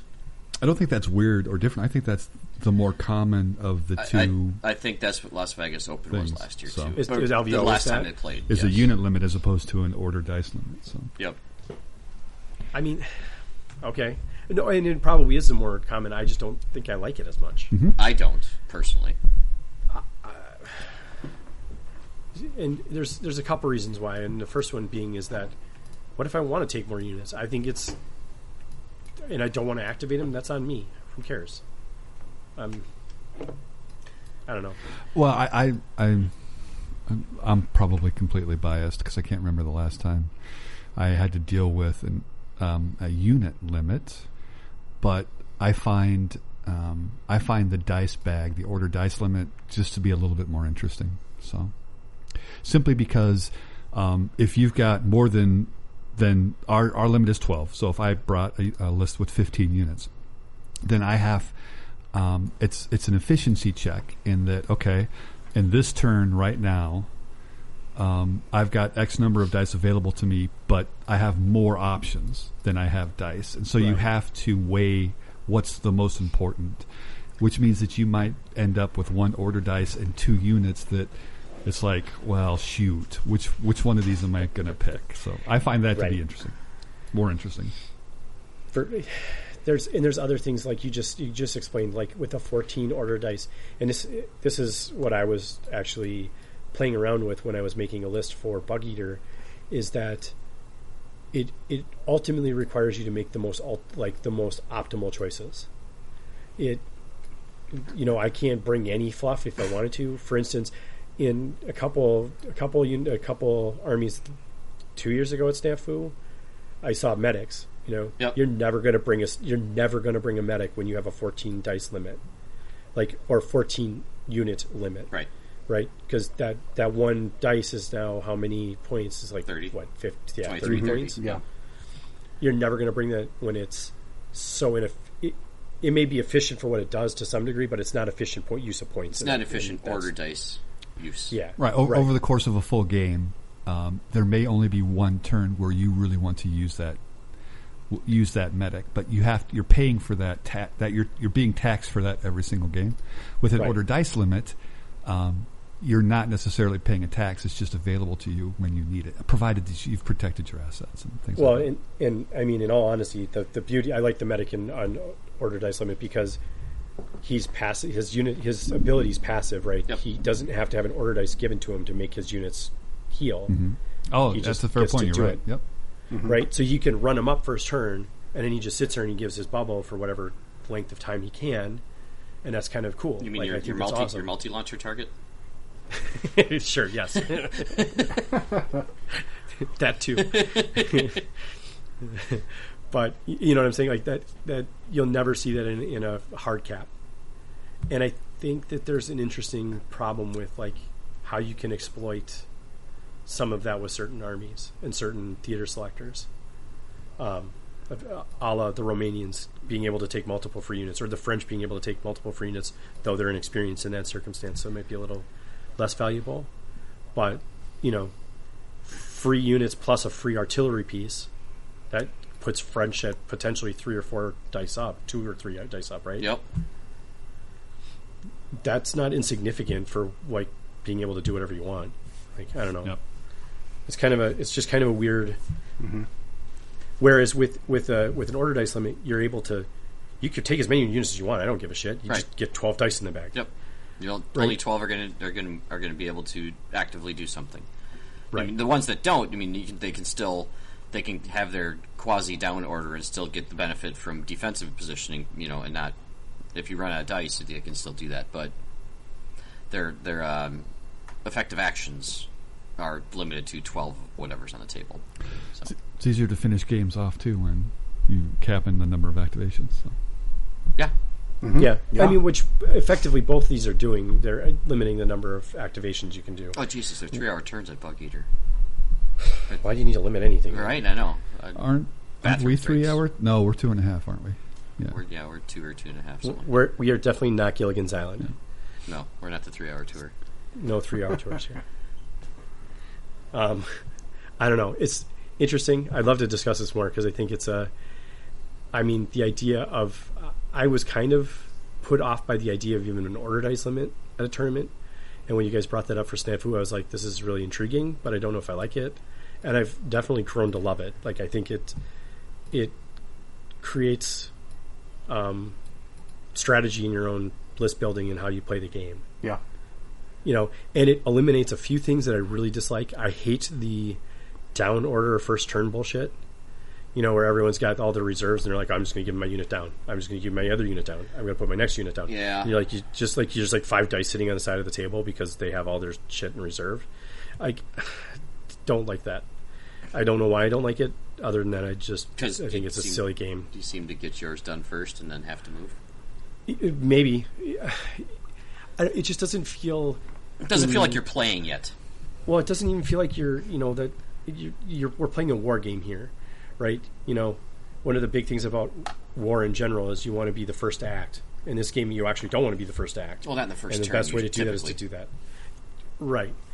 and it's just makes it bizarre. I don't know. It just it's kind of counterintuitive to a, a game where you feels like you should be aggressive, but instead I'm just going to hide in the. I'm going to put all my shit in reserve. I don't know. It's a thing, but it helps kind of limit that when you have an order dice limit because you only have so many units, and I guess to some degree, you're basically giving them res- down orders anyway. You're just not giving them them because you want to use your dice for actual things. So it kind of makes you want to activate stuff. Anyway, that was that. Um, I like what Bug Eater's doing. I think it's I think it's interesting that they went to twelve fifty. Um, this is not me slighting their tournament at all. I, their tournament is super fun. It's a cool place. It's for a cool cause. It it helps their debate team for the high school. So it's it has value. It's a huge tournament. They have a bunch of different tournaments going on at the same time. Although maybe that's not a selling point this year if if COVID's still a thing to being a large tournament. Though they do have a boatload of space. They have access to uh, essentially a giant gymnasium, and they're able to do that. Um, a couple years ago when I went, they had good food. They brought in like what was it? What was it? Church's chicken. Some, yeah, it was chicken. Raising it was raising. no, Cane's. raising canes. Ra- Yep. Yeah, it was Raising Raising Canes. Cane's. It was really good. It was a, a good time. Um, I had a blast with all of us, and we, you know, It was fun. they got to have the we got to play board games in a conference room at the hotel and all that fun stuff. it's like, do you guys want to go somewhere where you're not making it, us look like a nerdy hotel? You can go in this secret room in the back Yeah. that has a nice big board table. Yeah. Essentially, I think that's what they were going for: is get us out of their lobby. Maybe And if anyone was curious, uh, they can listen to episode 10 where we recap that whole thing. Hmm. So Dear Lord, that that was a long time it ago. was. 50 episodes ago. Oh, sad to say that I have not been back. Well, we'll see. If not this year, next year will probably be more likely. I think you said that last year. Uh, I, I think I was hopefully optimistic that my twins would be better sleepers, but they're not so good yet. yeah. I think So- I think I'm going to have to go because I have to start playing again because we've got WTC coming up next year and Yeah, we got to I mean, start getting back into that. As captain, I mean- Rick, you, you should probably go. I'm not captain. No, Oh, you're, you're saying as the your I should go. captain, I'm saying that you probably should go to Bug Eater. My wife's phone number is. No, I'm not going to give you my wife's phone number, but you probably need to talk to her more than me. and and I know a good lawyer for divorce if that happens. I guess. I don't think I can. I don't, I'll, I'll I'll see what I can Well, accomplish. she knew what you were getting into when you signed up. She's- she knew I, she knew I was going to Ireland. I don't think she expected me to live bolt action every day. and it's been a while, so no, I, I I mean I'm excited for the idea and prospect of it. We'll see what I can accomplish. Again, it it does. Actually, no, I don't know if I don't know if it actually translates very well to to WTC, but I guess it could. I think it's more just about getting playing Games? again and oh yeah, for sure. kind of get getting reps in, but- right because you got to. I mean, I well, yeah, I believe in iteration I- and getting your brain to think about those things again. So I, I will say that the, my 14 order dice American Army. Well, I guess the problem is it's not it's not 1250. It's a thousand points. That's a big difference actually. You lose a lot of stuff for 250 points. yeah, I'm Because I'm going to try to take my list and just modify it somehow. So yeah, I was gonna say the problem is is my, my veteran list was uh, was 14 dice of flamethrowers, and it was um, it seemed amazing on paper, but it doesn't work at a thousand points. It may- Maybe it would. I don't think it would. I guess you could downgrade all of the engineer squads to regular. And that would be kind of a thing, but it's not the same. Uh, anyway, so this one is an interesting one too. Someone posted the most Large, I- ridiculous, amazingly- cool yeah. looking tank Yeah. mountain. What, what does it classify as? It is the Brute Squad, Right, Um, the P one thousand Land Cruiser. Yeah, Rat. the rat. this is- the rat. the rat. So the mouse. We had the mouse, and this was the rat. So it's uh, as you know, a mouse is smaller than a rat. So if you want to put it all together, a rat. This rat was enormous. So this is just uh, theoretical, obviously, um, from from World War II. Uh, was just on a piece of paper, right? Like they just It, it they, circled, they never even circled started. Discord a couple different ones, and it, it was on Yep. Facebook more a couple times. Yep. They worked on some experimental rules for it, and well, was it Mm. Wasn't there something of a historical basis for for this? Barely. It's a fever dream that was designed, Right. but never got anywhere past you know a drawing board. It was incredibly impractical. right, completely impractical. there there there is something in the foundation of this that actually kind of comes from the the period. So This this to me is a perfect example of, um, sh- shit. What is it called? Uh, Conflict 40, 47, right? Like w- the what if future of the Germans, and they made they actually made their rat. Like, oh my god, this thing is a beast. well, I mean, there are some big guns that the Germans did make. So They right, did. Yeah. right. and and I think uh, when you look at everything, so I mean, how many pages is, is the rules for this thing? I mean, it's a it's a it's a beast, and I think we were looking at it, and it was it had some interesting things. Like I I found it interesting that it came with well, To- if um if if folks are interested, where can they find this? ooh, good question. I don't know that they can find it. Uh, I know it got kicked up to Paul Walker. Um, I believe that there Gave some was feedback on it. yeah there was some interaction on the Bolt Action Facebook group. Facebook page, yeah. Right. Yeah. So if you Uh, on our Discord, it You was could- there too. yeah you could go and have a look, um, so you can kind of read Did for he post the yourself as rules well. there? I th- Some of I think them so, did, Yeah, Yeah. he did. Uh, Yeah, And there are pictures of it on the table. dude, it looks incredible. Yeah. Like I was like, Jesus, Louise, it's m- a monster. Mm-hmm. It- It's Um, it's bigger than the Superstar Destroyer and Armada in comparison to the rest of the models on the table. It's bigger If you're than familiar with Armada, It's bigger than the, the, the house rows that were on the table. Yeah, Right. So, When when you got a tank that can't get cover from a three story house oh, no, it can. It's just able to Bear- uh, yeah, get yeah, cover sure. from it and also shoot over it. and So, shoot over it, Uh, yeah, it can it can man the three story house. it could flatten the three story house Easily, probably. easily. and not and not even have like, oh, did we run something over? Yeah, right. Yeah, this Whoops. this one isn't falling into the basement if it happens to go through the house. So, It just floats right over it. Yeah. This is trench warfare. Who needs that? all right. Well, it had all sorts of cool rules. I, I don't know if we want to go through them all. No, Um, no. But if if you post them again on Facebook or on our Discord, check it out. It- has got the some, pictures of the model are just freaking cool to look at. So Super- whoever, whoever that made was that, the that, coolest part, That, yeah. that was pretty awesome. That's some pretty serious work involved 'cause that ain't a kit. Right.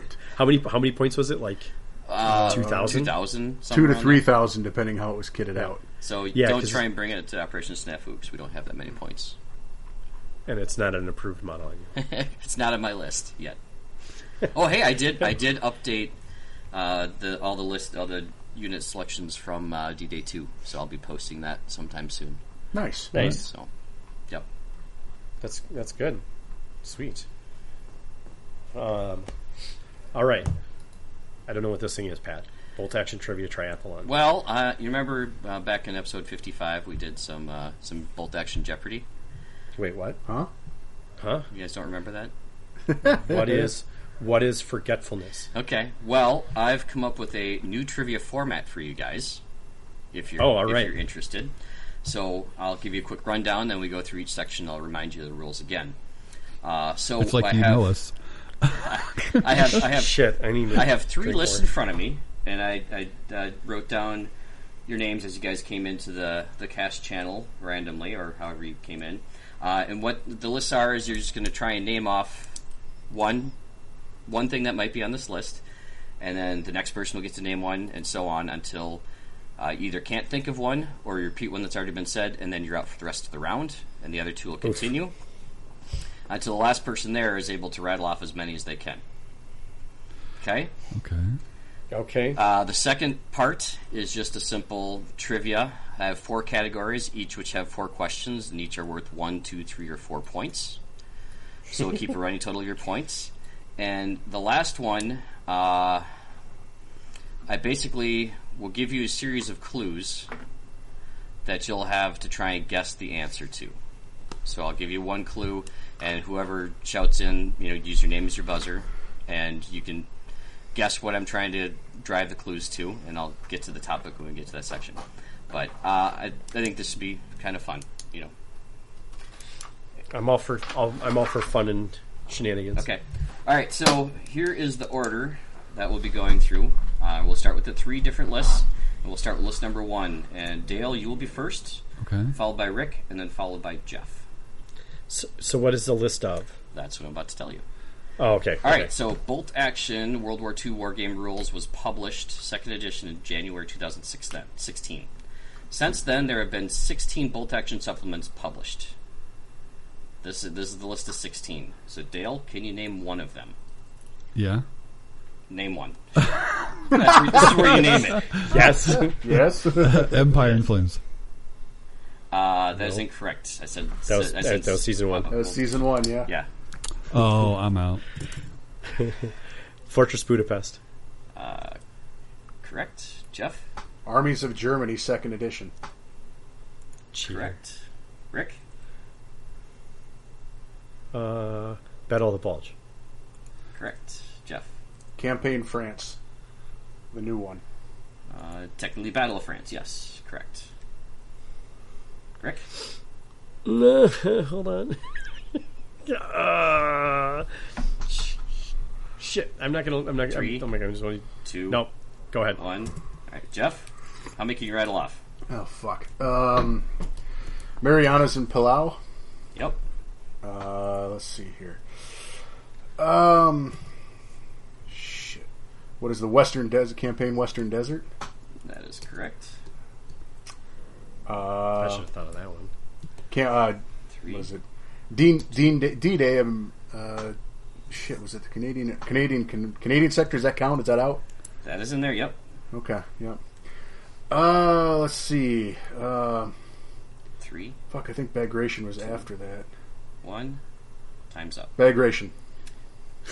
Uh, nope. So there is campaign Sea Lion, Gigant, Sea Lion. Yeah, guy. Yeah, New I was Guinea. gonna say those two. Road to Berlin, Market Garden, Day Overlord, Bolt Action Korea, Stalingrad, Mm-hmm. and now up and coming, which I would have given you D-Day U.S. Selector. But Yeah, that's fair. all right, so Dale We've had- zero, we've had- Rick two, Jeff at five. We've had Still two anybody's D-Day game. books, all right? So far? All right. There are two. Yeah. So far, yeah. Okay. There's the third one is on the way up. Yep. Uh, all right. So, s the second list. There are currently 24 armies in Bolt Action Second Edition that have army list entries, and we're going to start with Dale again. Russia. Uh, United States. Soviets. Yes. Rick. I said United United States. States. Yes. Jeff. Great Britain. Britain. Yes. Dale. Uh, Germany. Germany. Yes. Rick. France. French. Yes. Jeff. Japan. Japanese. Yes. Dale. Italy. No, they don't have a Italy. book. Yes. Rick. I said army list. I didn't say book. Uh, Romania. Romanian. Yes. Jeff. Finland. Finland. Absolutely. Dale. Uh, Canada. Canada. Yes. And D-Day 2 book. Very good. Aus- Australia. Rick. Australia. Yes. And New Guinea. Jeff. Norway. The ever popular up and rising Norway. Yes. Dale. Hungary. Hungary. Correct. Fortress Budapest made them very strong. Rick. Pol- Poland. Polish Lancers are a thing. Jeff. Bulgaria. Yes. Bulgaria is there. Dale. China. China also there. Rick. Uh, the Netherlands. Is that real? Looking ahead to the agenda. Yes. No, I wasn't looking at each other. I was going to say the Dutch, but same difference. Uh, partisans. yes. Partisans are in fact an army list. Motherfucker. Dale. Uh, let's see. Um, We've got s- Open easy army. it's Or like what? eight left, Eight eight. Uh, Greece. six left. Sorry, Greece. Yes, five left. Rick. Four, three, two, one. Um, Time. pass. Jeff. So, yeah. Give me a sec. here. Who am I missing? yeah, I'm like here? trying to figure out which Four. ones I missed already. Dutch. Three, two. Holland. Holland is actually Dutch. Yeah, that is. I'm just gonna say oh, that's, that's, the Dutch. same as Dutch. Yeah. That has been He's, said. buy- he's buying time. Dale. That's all he's doing. Nope, you're out, Jeff. Dale. Oh man. Um, India. India. Yes, dual sun. Very good. Keep going, Dale. Um, ah, does did Burma get a list? Burmese? I don't think Nope, so. they're still under the Commonwealth. That is incorrect. Oh, Yeah, there's, okay. Uh, there's, there's one Belgium that I think. was still in there. Okay. The Danish were in Germany strikes. That's what I was thinking of. Fuck. New Zealand are in Danes. Western Desert, and so is South Africa. Oh, there you go. Oh, it's okay. a South African list. Interesting. There's a South African list in Western Desert, yes. All right, so Dale is at eight. Rick is also at eight. Jeff is at ten, so we're still pretty close. And I think you guys might struggle on this one a little bit. I, had, I went easy on the Great. first two. Oh, I still struggled. That was easy. Shit. This better So not be I, something I've got like a list Stewart of variants. 26 allied tanks and Fuck. tank hunters Oh, that have a base veteran cost. The requisition points are in excess of 300. Fuck. Axis and allies. No, allies. Allies. Allies. 26 allied tanks or tank hunters that Oh my have that gosh. veteran cost start at Veteran, 300 or 300 points or more. So it looks like we are going to uh, Dale. Will start us off. um, the, the Pershing. You bastard. Pershing heavy tank. Yes, Rick, The Hellcat. the Hellcat. Isn't that? I No, don't even think they. No, they did make that. It's just not fast like it should be. Correct. Hellcat. No, sorry, Rick, you're out. Jeff. damn. Um, Churchill AVRE. That is correct. Dale. The crocodile. Uh, British crocodile is yes the Churchill Mark Four. Yep. Back to Jeff. Uh, the Comet A36 Comet, I believe. Yep, 426 points. Dale, Jeez. Uh, the Crusader. the Or Crusader. Oh, was that too late in the war? Or was that after World War II? That was after. Crusader Yeah, is Uh, Crusaders Not, early war. You're you're thinking of a different one. Yep, that is, that is not here. That's all I got. I don't. Yeah. Jeff, Yeah, this is Jeff's category for sure. Well, maybe. Um, the uh, Easy Eight Sherman at a veteran, I believe, is over 300. uh, be more specific. Uh, what the M That is- the M4 E8 Easy No. Eight Sherman? Nope, The- that nope, that Sherman didn't make it. The Jumbo did though. Two ninety two. Yeah, oh, well, yeah. okay, the, J- okay. So the Jumbo would the be Jumbo, the Calliope, M36 Jackson. There. Is he thinking uh, of the M- Centurion? Is that in a book? I don't remember if that actually made a book anywhere. That, I swear, I think it remember did reading because about it that one. was really. It actually looked really cool, if I'm not mistaken. It might have Uh, been in the we Korea. looked it That up might for be in the something. Korea book. I think that is in Korea. Oh, Yeah, okay. yeah, yeah, there you go. That's where it is. So there's the the cruiser challenge, the cruiser tank Challenger, uh, Churchill's one through four and two CS, Churchill's seven and eight, Firefly, that was what I meant. Oh, really? Hellcat. the Achilles. The and then there's a whole list of Russian tanks you guys didn't even get into. Oh, IS two, IS three. KV eighty five, KV eight. Oh, I'm sorry. I thought you said tanks that actually existed. KV 85, IS 2, IS 3, ISU 122, SU 100, SU 152, and the KV 2. Oof. Veteran Pershing is 484 points. Ouch. Yep. Well, we suck. Well, Sorry, Pat. No, I, I knew that was going to be a tough one, and knowing that is why I changed. I didn't put the other list in and change that to something else. So, all right. So Dale's at ten, Rick's still at eight, and Jeff is at twelve. So it's still anybody's game. So the next, Oh shit, there's more. Okay. it's a triathlon. So there's three different, three different games Ah. in one here. Got So we it. just finished Got swimming. All right. it. We just finished. Yeah, Yep. we just finished the first So one. what is it? So I'm pretty sure Shark can beat me in swimming, but I can run faster than Shark. So it really comes down to who can ride a bike faster. That's right. Yeah, except you swim first, so the shark wins. No, there's, there's that. But depending where he's swimming, I guess. Uh, Well, right, they eat Well, if you. you're in along the way. same water, you're screwed. Yeah. pretty much.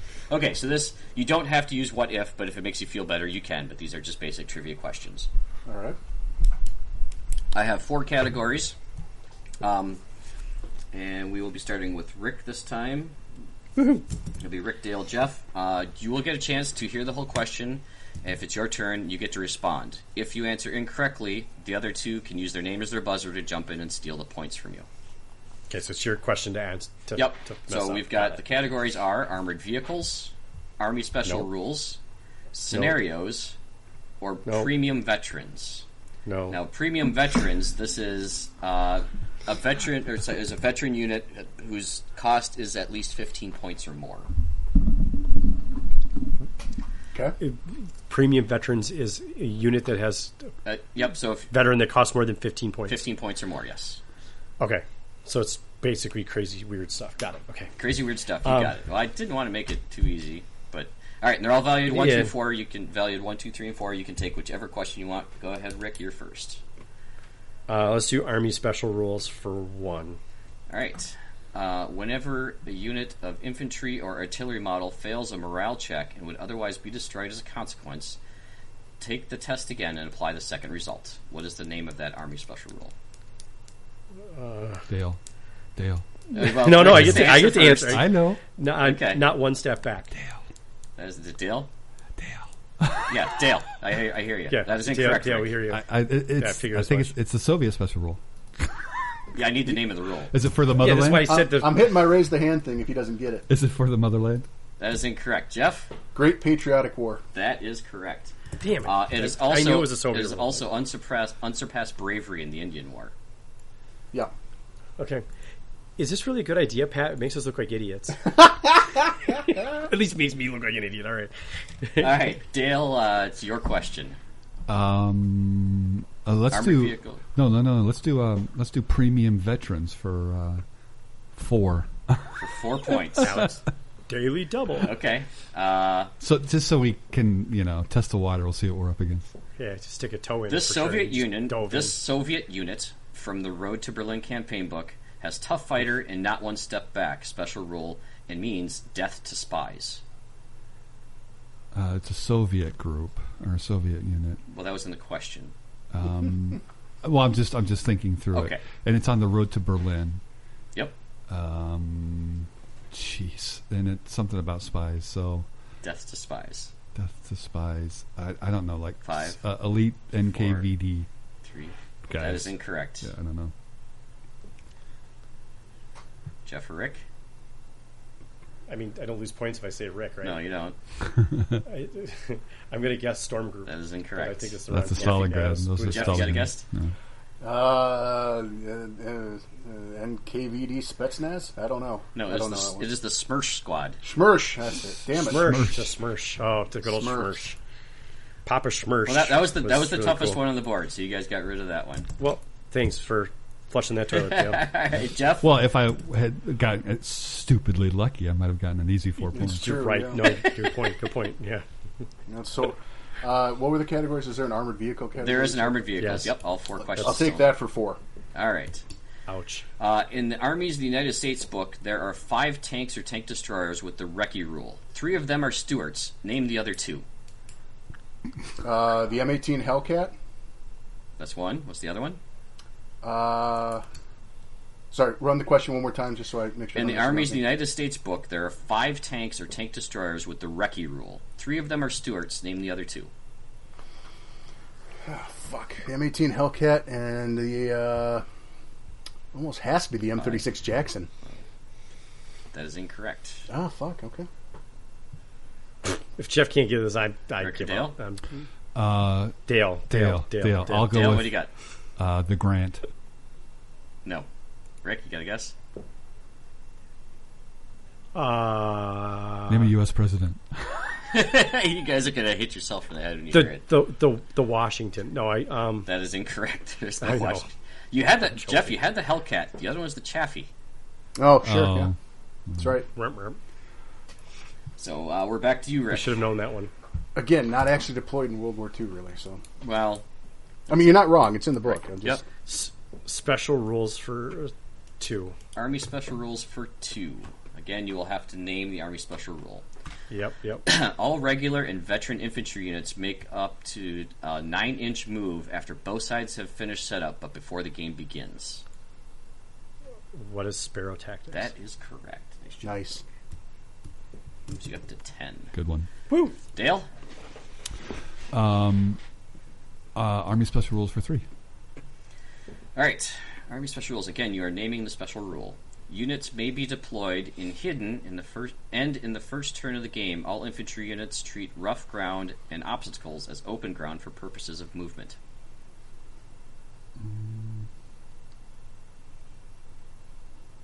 Oh, um, Four, three, it's like um, like woodsman or one. something. Eh, eh. ahead, Rick. Is it Earthcraft No, or is it Metalcraft? that's not Something like correct. that. Jeff, Fieldcraft. Field. Fieldcraft is correct. Damn it! I was so You close. were but so wrong. correct. you were close. You had the craft part. yeah, I, I, I knew it was something like I've, was so I said still- so back Earthcraft. to It was not Jeff. Earth. It was Field. Damn it! will take the armored vehicles for three then. Armored vehicles for three. Uh, the British tank was specifically designed to level fortifications and was armed with the petard mortar. Churchill AVRE. That is correct. Moving you up to 19. Shit! I'm at ten. I'm, So is Dale. I need to. I'll have to pick a quote unquote easy one. But when we get when we get to the to the final stage of the triathlon, the, the three remaining questions are worth six, seven, and eight points each. So There you go. we, we will still film those. Rick? got it. Okay. uh, special scenarios f- or special rules for th- three? Is that still uh, available? special rules for four is available. Yes, let's do that one. Okay. You sure it's for four points? When, defen- Why- why not? when defending in an assault, Australian infantry and artillery units count as having the fanatic special rule. Name the special rule that gives them this. Oh, fuck. The four point ones are supposed to be tough. I know. Um, Five, four, Mm. three, two, one. tough skin. I don't know something like that. Nope. Not even close. I know. Dale or Jeff? Four, three, two. Uh, I don't lose points for guessing, right? correct. No. Emu Power Go. no, Dale, you got a shot. Uh, good day, mate. it is never give up.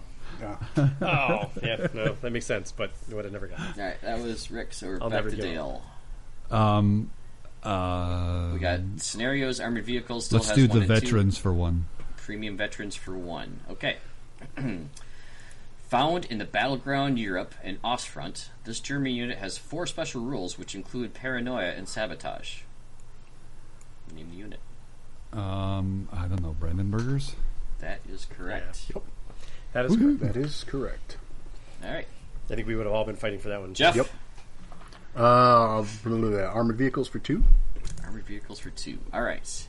Uh, these Matildas were both flamethrower tanks developed by the Australians for use in the Far East. Name one of the two.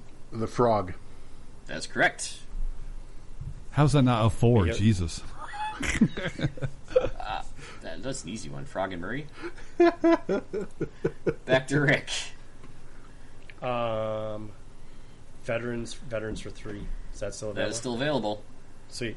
Take that one. All right. Uh, these soldiers were handpicked elite of the Finnish army, included world class athletes, skiers, and marksmen. Remember, these are all base costs of 15 or more. The the the Capricudio or whatever the hell they're called. I don't know which one it is. That's my guess. It sucked. I don't know. Uh, I know what you're going for, and yes, you're correct. The Kakapatio long distance recon squad. What's the same that word? Long distance recon squad. Sorry, I didn't get the long distance recon squad. I knew which guys they were. All right, I didn't know Dale. The freaking name. Uh, Um, we got all the scenarios. We got one in armored vehicles and two in premium veterans. Let's do the last one in premium veterans. All right. Uh, these Commonwealth units include a corps of men trained in jungle fighting and survival techniques. Their special rules are behind enemy lines and fire and maneuver. Um, it's the uh, the Chindits. Chindits is correct. 2 Mm-hmm. points. And back over to Jeff. Uh, I'll take the last armored vehicle one. Nobody's getting easy points here. Okay. Uh, replacing the Panzer IIIs and the Panzer Regiment, the Panzer V was more commonly known as. Well, the Panzer Five Yep, is a is a Panther. that is correct. Was Rick's like, I could have got that one. I, I, I, I'm just like- I might I might have accidentally said tiger because it was so exciting. All right, so we've got the Oh, shit, only, wrong the only thing. category we have left are scenarios. Yes, sir. Let's. One through four are all available, Rick. Um, what what are the points right now? Uh, Dale is at 13, you are at 13, Jeff is at 22. I'll go I'll go for the four pointer. All right. Why not? Uh, in this scenario, during turn one, visibility is limited to 24 inches. I need the scenario name. I- I'm assuming this is a book scenario. Everything in here is out of the book. Okay. In this scenario, during turn one, visibility is limited to 24 inches. Name that scenario. Five, four. Night fight. I don't know which one that's called. That is incorrect. That's the rule, but not the thing. Dale or Jeff? Um, Four, three, two. uh, I'll, I'll guess, Dale. Is it like Okay. breakthrough or something? It is not. Meeting Yeah. engagement. No. Yeah, I can't remember this one. either. There's three of the six. It's No Man's Land. Oh, that one does Oh, start with that- it. Okay. That's the one we never played. That- well, that's, that's also the rule no one ever plays, too, for that matter. That's why, that's why I know it. That's, that's why it was a four pointer. Uh, Dale? Yeah, that's more than fair. Yeah. Let's That's- do the three. All right. In this scenario, both players must try to move as many of their units into their deployment setup zone or even off the opposing table edge. You need to name the scenario. Um, uh, double envelopment. That is correct for three. Wavis, you go well. Up to 16, Dale. Jeff. Uh, two. In this attacker defender scenario, the defender's officer must be killed in an assault for the attacker to win. Uh, manhunt. That is correct for two. I'll take one. 24. And the last question, to Rick. This scenario's special rule allows all units entering the table as reserves to enter from any point on the table edge except from the one which the last enemy unit entered on the same turn. I need the name of the rule. Um, The name of the rule? Or Yep. the, okay. Yeah, yeah. It's- Uh, is it? Five. Okay, I know it's Four. confused. Confused flanks. Is that your answer? It's no, it's not right. Uh, it's it's Dale. confused ranks. Is that what it is? Four. That's Three. my answer. I don't That know is what it wrong. Dale. Dale. Uh, isn't it confused deployment? No. Jeff. Oh, shit. That's what I thought it was too. So, uh, um, Three. is. You're just gonna delete this whole thing because we all sound. Uh, No. It is confused fight. Damn it! I'm, I was close with flank, but not quite right. I was there, just so close. All right, so this last one, um, this is uh, military figures, and this is of course World War II. So what I will do, this Hmm. Betty first- Boop in a navy uniform. Oh, wrong kind of figure. right? Martha. Uh, so each one of these, I will have a total of six clues, and I'll give them to you one and one at a time. And obviously, each one's going to be more obvious to the answer. When you think you know it, shout out your name, use it as your buzzer. If you answer wrong, you're out for the rest of the question, and you know that's how it goes. So the first one will be six, second one will be worth seven, and the last one will be worth eight. And currently, we're at sixteen to thirteen to twenty-four. So Rick kind of needs to make a run on this. Yeah, that's not gonna happen. This is uh, this is where Jeff compounds. I the problem. guarantee all of you have heard of all of these. Yep. So that doesn't mean I remember. well, okay, all right. that's fair. All right. Well, Question one. Jeff's just better at this kind of stuff than we are. That's all right. Jeff Jeff has a lot more history behind his belt than I will ever have it. All right, we ready? All right, Yes. clue number one. Uh, served in First World War. Uh, served in First World War, the Irish War, the, in, the Irish War of Independence, and the Second World War.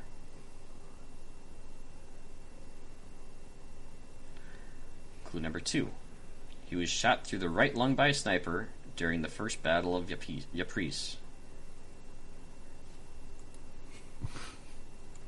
Uh, keep going, Pat. Clue number three. I gotta give you time to think about it. These might add up. Oh, okay. Clue number three. Uh, during the Western Desert Campaign, he commanded the British Eighth Army. Jeff Jeff, go ahead. Montgomery. That's correct. Oh, yeah. I, I, I- yeah, okay. Okay. All but ensuring a victory here, Jeff. Yeah, you kind of, like I said, compounding the, the problem. well, hey. Uh, following clues, uh, the remaining clues, just for posterity's sake, uh, he commanded the British Eighth Army during the Allied invasion of Sicily, and it- uh, Sic- Sicily, Sicily, and Italy. Jesus, tongues tied up here. Sicily in Italy uh, was the commander of all Allied ground forces during the Battle of Normandy, Operation Overlord. I've always wanted to go to Sicily. Uh, nicknamed the It's such a silly Spartan place. General and Monty. I think you guys would have definitely got on the sixth clue, I, I would hope so. Well, right? I hear Kypros is really nice, too. Wow. Thanks, man. I feel the love. ouch. All right, this one is worth seven points. Oh, yeah. Keep Jeff below 50. All right, let's see what we can do. We'll, we'll, we'll see what we All can do. right. Graduated with distinctions on January 30th, 1905. Dale, Yeah? Rommel, No. Ah. Wait, wait, swing for the fence, though. Clue number two it's all on you, Rick. was court martialed and found guilty of neglect of duty in 1908. Is this a World War II figure? Yep. These are all World Okay. War II figures. Making sure. Yep. Clue number three accepted the surrender of Japan on September 2nd, 1945, representing the United States. Jeff. Yeah. Jeff? Doug MacArthur. yep. Incorrect. Oh shit! It isn't. Oh, it's not. Okay. Surrender of Japan. Yeah. Yeah. On the boat. I guess it's not. Okay. I guess it's not. Okay. Cool. Here you go, Rick. Uh, All right. yeah, keep Clue going. number four. Uh, ten days after the attack on Pearl Harbor, he was appointed Commander in Chief of the United States Pacific Fleet. Oh, f- keep Clue going. number five was the leading U.S. Navy authority on submarines. Let's see if I can be a total. Well, idiot. no, number six. Yeah, just get all of the clues. yeah, he might was as the well get all United of them. States' last surviving officer who served as the ra- at the rank of Fleet Admiral. Can I guess after he doesn't get it at the end? Yeah, Yeah, because yes. you know I'm not going to get it. Thanks, Jeff. I, I, I, I appreciate the lack of confidence that I don't have for myself either. Um, because it's uh, Was that the last clue? that was the last. That was clue. the last. I thought they were supposed to get easy. It's nobody. I, it's nobody I know. Uh, it's easy. No, I thought it was supposed to be. Should I easy, know it? But I don't know if it's easy per se. yeah, None of the other people I would have guessed either. And, so and I, actually, I don't know. there's two people that to my mind it could be, but I'm going to guess one of them. It's it, Eisenhower. That would it's be not my Eisenhower, guess, but yeah, I'm just my going to second just guess. use a stupid. Eisenhower No. was never a Fleet Admiral. No, it's Yeah, I know. Admiral. It's it's either Chester Nimitz or Bull Halsey. It is Nimitz. Yeah, Yeah, if- I would I would have never gotten that. Sorry, I'm not the history buff. it's okay. I didn't realize he was the one that accepted the surrender. I thought MacArthur. I thought it'd been MacArthur too. On the on the boat was was kind of the, where you s- you talked it through there because yeah MacArthur wouldn't have on the boat it would have been it would have gone to the What- fleet admiral. Sure, he was. He was. Well, sorry, I was thinking when they actually formally signed the surrender, and MacArthur was absolutely on the deck of the Missouri when they did. I thought it was him, but no. All But right. it's okay. All right, Somebody can send us Nancy Grams in Discord. If we And got I it can wrong. absolutely be wrong. I mean, shit. You were you weren't wrong many other times. Though. all right. Let's go to the Well, last one. I This mean, like- eight pointer. Oh, there's there's one more. Shit. Okay. Sorry, there's one more. Sorry about that. I'll let you guys off the hook after this. I, I, yeah, I'll, tone, I'll tone them down for 65. no, this is fine. All right. This is great. Uh, clue number one worked as a boilermaker before entering the military. Clue number two during World War One, he was promoted to captain and sent to guard to get, guard the Butte Mountains copper mines. I mispronounced that. Butte, Mount, Montana, Mm. copper mines. Butte. Butte, yep, Montana, No, it's Copper Butte, Mines. Montana. Yep, Yep. there we Yep. Yep. Jesus. Uh, clue number three. In 1941, he was promoted to wartime temporary rank of brigadier general. So Okay. you probably know he's an American at this point, Yeah. Well, we, when we said He's probably Montana, Army. that one, that one, Mm-hmm. pulled right? it in. In 1942, he was made a temporary major general and took command of the 82nd Infantry Division. Rick, I'm gonna take. Go it. ahead. I'm gonna say Patton. No, This time, no, it's not. But I might as well get my dumbass answer. Wasn't, out. you go. wasn't the 82nd kind of famous? I mean, Yeah. sure. Clue number five. During Operation Overlord, he commanded three uh, three corps directed to at the two American invasions, Utah Beach and Omaha Beach. Who was the guy that did that? I, I, Jeff, go ahead because I can never remember. Clue this. number six. Well, I'm going to let you have a shot at it before I guess. I'll guess at the end. Has a tank named uh, after him still in Okay. service today. For fuck's sake, yes, I'm going to guess here if you don't. Abrams would be my guess, but that's that's That not he's it. never in World War II. Right, Jeff? wrong war, but good guess. It's Yep. uh, Omar Bradley. Yep. That's correct. Seriously, I need to read a history book again. Apparently. Well, Abrams is the only take all that I know matters. that's active now. So, but there's- Bradley's actually an infantry fighting vehicle, but okay. you can call it a tank if you want to. But yeah, it's got armor it's got ar- and guns. It's Not an a armored lot. fighting vehicle, so not a lot of armor though. Not enough to stop uh, 50 cal. and That's about it. Did he did he have a tank named after him during World War II, or is that or is it in is it in active duty now? it's an Active act- duty now. Oh, Yeah, okay, yeah. all right, cool. Ian, uh, clubmate Ian, used to drive one. Or Oh, there you go. Okay, When he was in the army. Oh, very cool. cool. I, I believe he said he did. So So there you go. I hope I didn't embarrass you guys too terribly bad. Uh, Oh, you- that's okay. No. You did- Okay, final that's score, Dale, you Me finished with anyway. 16. Yes. Rick, you had 13. I'm not the Jeff, worst. You had 5, 10, 15, 20, 38.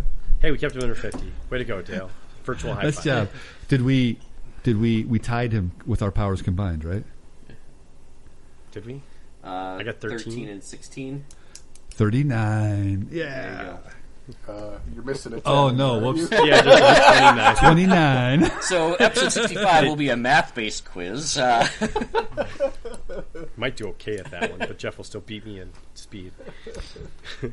well, but I mean, this is Carry the one. There's a there's a carry of the one there somewhere. this is why the Right. four of us work out because we're all good at different things. So I was going to say if we had a speed painting competition, either of you would kick my ass. So I don't know if that's true. You can paint like a whole army in a day.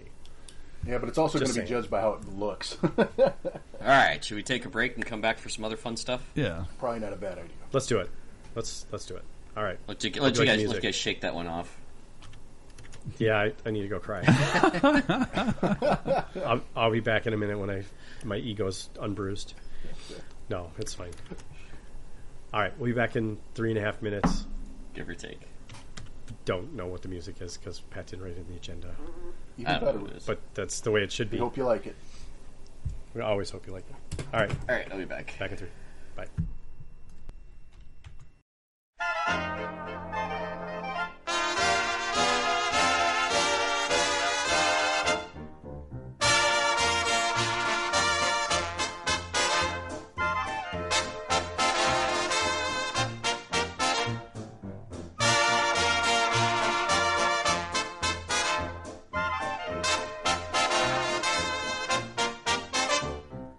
Once there was a little girl who lived next to me, and she loved a sailor boy. He was only three.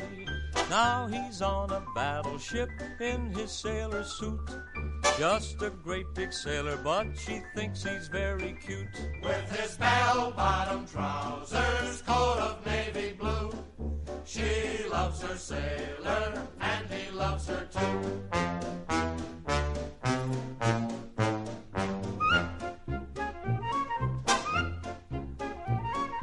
when her sailor boy's away on the ocean blue.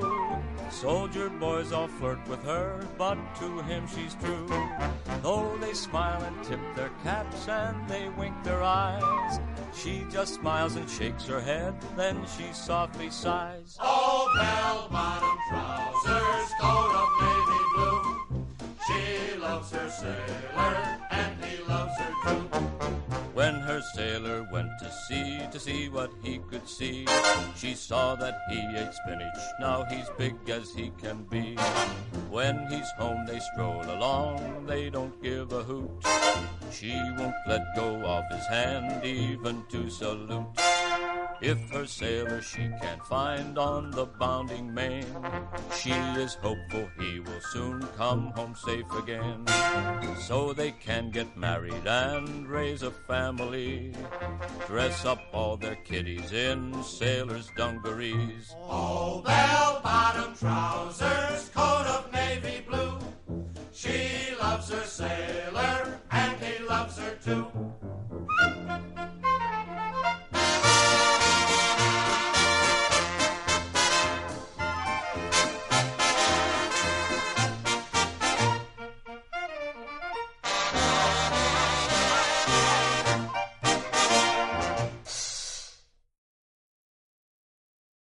Oh, I'm never ready for this. All right, welcome back. I hope you like the music. I have no idea what it was. Sure, we'll Still, find something. Maybe I'll start repeating. Do Waltzing Matilda uh, Wal- waltzing Matilda. by yeah, I was popular gonna say, request.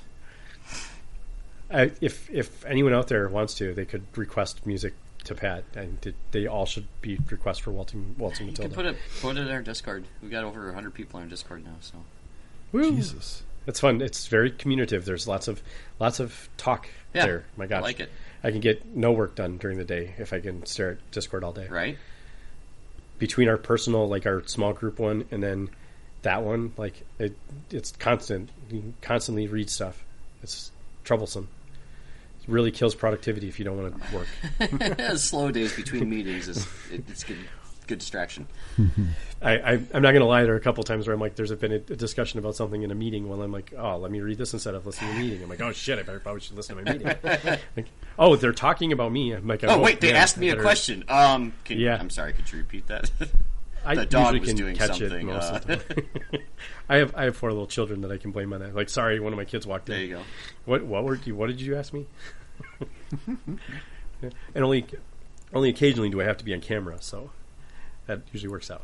Um, this this is a topic that we've talked about a million times, but we still could talk about a million more times because it's an interesting topic, and there's lots of people that have questions about it. I guess to some degree. Yeah. Um, and I know we've well, Dale, you still have a 3D printer?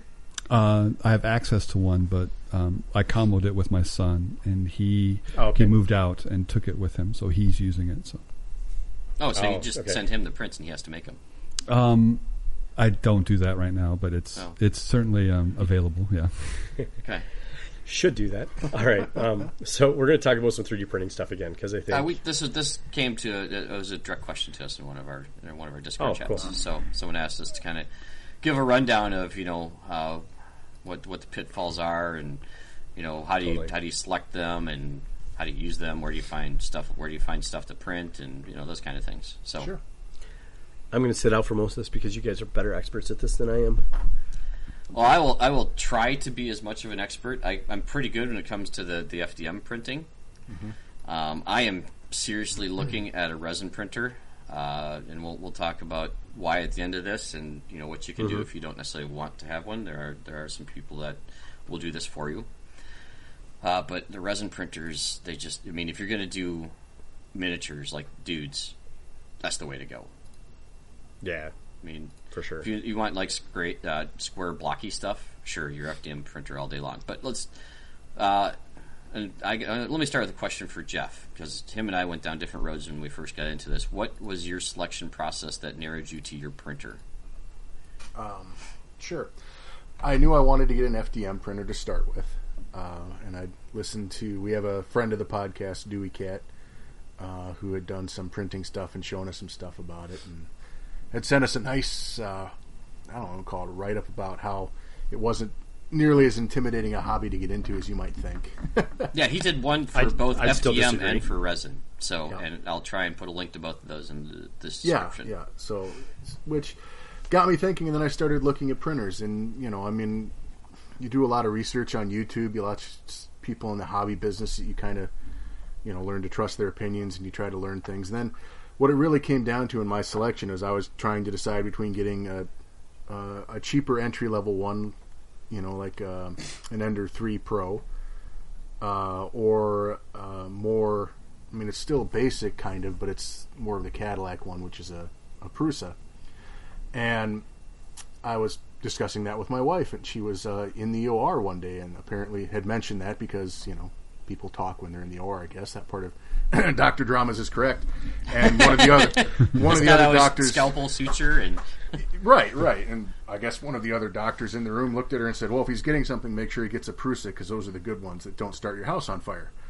And I was like, Oh, well, that's what you, okay. that's That'll that's do the it. number one box to tick when you're trying to get something. don't burn house down. Right, Got right. it. And so she Yeah. tells me that. And I was like, Well, you understand. It's like that's almost twice the cost of a of a Ender Pro. I mean, Cheap that's- one, yeah. Right? They're pretty expensive, even if you get the kit.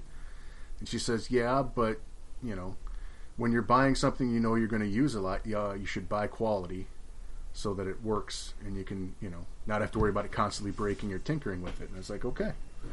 And I Yeah. have not regretted that decision. I mean, I've done basic maintenance on my Prusa. It's got 16 kilometers of filament through it now, What is that in miles? a lot. Uh, yeah, uh, I'd say that's uh, probably nine ish, Yeah, something like that. Yeah, Did you say Niners? nine ish. nine ish. Yeah, and Nine point nine four one nine four miles. Jesus, I'm almost at. Oh, I might be at 10 miles by the end of the night. I'm still printing. You're ten miles basically. And and I mean, 385 days of print hours on the machine. That's If insane. I could print ten miles, then I would. pr- no, sorry. 10, miles more. Yeah. No, no, absolutely not. Right, and I mean, No more. things I've had to f- fix with it or go wrong. I mean, knock on wood, nothing's seriously gone wrong. I've, I've had to change nozzles a couple times. I've replaced the belts. I replaced the smooth rods. That's all wear and tear maintenance you're going to have to do on any machine, though. Right. You know, and nothing, nothing serious. It obviously hasn't set the house on fire, which is nice. Um, it was Added bonus, for Added sure. bonus. It was definitely more expensive. Um, if I were going to get another printer, I would have to decide between getting another one like that or, or building my own at this point because I got the kit. And so what I liked about that is you built it from. I mean, you got all the pieces, but you had to build every part of it, That saves you a little bit of money on the pro- the preset like too. two doesn't it? hundred and Like, you fifty buy- bucks. Yeah, so yeah, like they can build it for you. So most of that you'll get uh, if you're not getting if it doesn't say kit behind it. You, there is some assembly, uh, and so you you know you can you tighten bolts on stuff and square things up. But when, when Jeff, you had the kit, you were actually plugging stuff into the board and, Oh, oh, and oh, learning yeah. the, learning the stuff as you go, which I Ev- think was an every advantage. screw, every screw, every wire location, threading the wires, putting them in the right spots on the board. Hell, you barely got to that part. Every screw, where it goes, assembling the frame, balancing everything as you build it. It's, I mean, it took me like three days to put the damn thing together. that's cool. Whereas But I had a slightly different approach. I went my first entry, and I'm sorry, let me just jump in just just because it's part of the the selection process. Is uh, so they're one of the most common ones on the market is the CR10. That's a very mid-level entry, and it was you know I was looking for a little more just the base because those used to have have the bigger the bigger print beds, which is what I was looking for. And the newer model that had just come out was the TiVo Tornado, which was basically well, for lack of a better term, a knockoff of the CR10. They were the same the same printer, basically, just rebranded under a different name. You know, it's like Sony and Panasonic. Mm-hmm. Uh, and that was probably, you know, where, where Jeff was talking about he had the experience of learning what all the components were. I just put it together and let it go and didn't know anything about it. Oh, it was it was like two bolts you had to put together. Well, no, right? it Like, was put it the- was an evening. okay. So you have to, you know, assemble the frame. You have to put the you have to put the the housing. You have to put the steppers together. But it was all pre-wired, and it was a, a six-pin connector into the the main computer, which Right. that one proved to be the downfall because that's what actually ultimately ended up failing on mine. And there was no way I was going to be able to find and replace that six-pin connector. Once one of those pins gets bent, you're you're done. So, and when I first started having problems with it, I didn't have the same know-how that Jeff got with the kit right. and knowing exactly what I was trying to do. I was ju- I just monkey wrenched the thing together based on a YouTube video and a set of poorly laid out instructions, and it, it worked great for for you know a, a year. I, I certainly in the train I printed, I got my four hundred dollars back yeah, but that's Right. all I got. I basically broke even on that thing, and the downtime on that was frustrating. And I didn't know enough about changing out. I knew how to change a nozzle. I didn't know how to change it correctly. I didn't know about trying to rewire anything. And I think that's where you had the advantage, Jeff, is that you had the kit that you knew that from the beginning. So I just want to just you know I, I think the TiVo Tornado and the CR10 are great printers. I don't think they're good entry level printers. If you want to pl- if you want to plug and play. you have to be willing to tinker if you're going to get uh, those printers, and just be aware of that. I mean, I mean, yeah. Mo- Most of To the, be- most of the videos online are like you've bought this printer now. Here are like ten upgrades you should immediately do. Yeah, Right. I think Dale and I were talking, you know, before we, before we started recording. He's like, "Yeah, I saw those videos, and the the first thing they say is, all right, here now you have to do these five prints to finish your printer.' Mm-hmm. Like, Yeah. what? I thought it was I thought I bought it and it was done. well, right. Like it comes with like a spool holder, right? Like Mm-hmm. No, a spool the, feed. the TiVo Tornado came with a an STL file STL to- for to, it. print Yeah, the spool yeah. holder. It didn't even have Yeah, the spool yeah. holder. I mean, fun. to be fair, I mean, aren't half of pr- the Prusa parts like 3D printed by Prusa? yeah, absolutely. Yeah, Mm-hmm. Yeah, like they're just manu- they're like self-replicating at this right. point Yeah. Well, no, someone has to Little push creepy. Oh. print on them first. So, for for now. right, yeah. Just just wait. I'm pretty sure that you can upgrade your upgrade your 3D printers to raw print remotely, so you don't even have to get out of bed to press start Yep. anymore. You can just do I mean, it from I, your I can phone. do that with mine. Yeah. Yeah, it's- Yeah, there's the that's- wireless. Yeah, so. I mean, There, there, there are slicers that allow you to um, access the, the, the stuff remotely if it's plugged in directly to a computer. Yeah. Yeah, got a ra- I have a Raspberry Pi set up on mine, so I can print remotely, monitor just remotely. Wi- Wi-Fi. That sounds Yeah. fancy as all get out. yeah. Yeah, it saves me walking 15 feet, so you know well, the monitoring part is probably nicer. the monitoring part's nice. The bed leveling, there's lots of apps you can use in there. You can give you a 3D visualization of your bed level, things like that. It's it's pretty cool. Do you have the upgrade with um, In the- in the Pi? with the belt, conveyor belt that will roll the last print off. And No, no, I haven't gone that far yet. I I did see that Yeah. one recently. That I mean, but you have some weird bed adhesion issues, I'm sure there. yeah, yeah, Maybe. probably. I, don't think know. that'd be I have no tough idea how on that bed works. leveling too. Yeah, Yeah, I, don't, probably. I don't know how that works. All right, so so going back to the selecting a printer, like it- you have obviously the f- the form factor and price are the two components you basically just talked about. Like how you tried to save a little money, and Yeah, I- it worked for a long time, but not maybe as long as you want to. And I I mean, it's hard to say that the Prusa isn't probably the best choice on the market for a 3D printer at that size. What is your print bed, Jeff? uh, what is this? Like 220, 220, 240, something like that. That's in millimeters or s- millimeters. right? Millimeters. Yes. Yeah. It's it's a relatively. s- I mean, you've made some pretty sizable prints. So that's that's a little over an eight by eight Yeah, Eight that's, inch by and eight that's inch. great for printing. for for their American counterparts. Right. Yeah. So Yeah, thanks. here I, I googled it. So it's it's okay. Yeah, 250, which is must be the vertical 210 by 210. So, that's So- like two, Okay. yeah, two to ten Nine inches. by eight inches by eight inches, basically. yeah, so- I mean that's a it's a nice size print bed. for Fairly most things. sizable. Yeah. I mean, you can use all of that. Yeah, and the the TR10 and the Tiva Tornadoes were 400 by 400, Yeah, that's a hell of a print bed. and I think I think the vertical on them was 800. Jesus. Yeah, They're, they've got a big, yeah, yeah, got you, a big print you, area. You can get almost uh, uh, 800 by two- I think it was it was 16 inches, so right around there. I think, I do think the first upgrade I remember reading about the tornado was like get a glass, get a glass Yeah. pad. Yep. It, like was not it was not included, but you should Yeah, get because one. uh, I remember that that bed didn't let go. yeah, yeah. Oh, yeah, It was like you're fighting it constantly. Apparently, Yeah, and that's one of the things I liked about the Prusa. They're more standard now, but the Prusa has that detachable P pie sheet, PEI sheet that's a flex steel sheet. Yep. So I can just lift it up Yeah, when the yeah. print. I just flex that thing and it pops the prints right off. Yeah, the end or the creality came with that as well. It's nice. Yeah. Yep. Yeah. It's much more common now. It wasn't nearly as common when I bought my printer, but Yeah, but the Crea- the Creality also comes with four uh, mini paper binder clips to hold the bed on. put it on, put it on the Yes, that's- sides. Yeah, so, eh, meh. yeah, didn't have to print those at no, least. no, didn't didn't have to print those. yeah. the this is the other side of it, and this is where I was like getting a little bit um appre- like apprehensive or not apprehensive. Like this is where I was looking in like all you guys picked FDM printers, and I think that was because they're relatively easier. Uh, at the time, general. you know, you go back two, three years, and the resin printers were still, you know, had Very the expensive. very expensive. they had- were. That's a good point. had Actually, the, they were had the expensive. toxicity and the the vapors and all that, you know, stigma around them. And I think I think that we were looking at enough generations in the FDM printers had occurred where you it Mm-hmm. felt there was a, uh, there was a the, the entry level and quality had intersected at a point where it became um, more widely available to the common men like me. So Sure. and that's where I went with my second one after. Again, the, uh, again I think the the TiVo Tornado is a great printer. It was not a good first printer for me. Sure.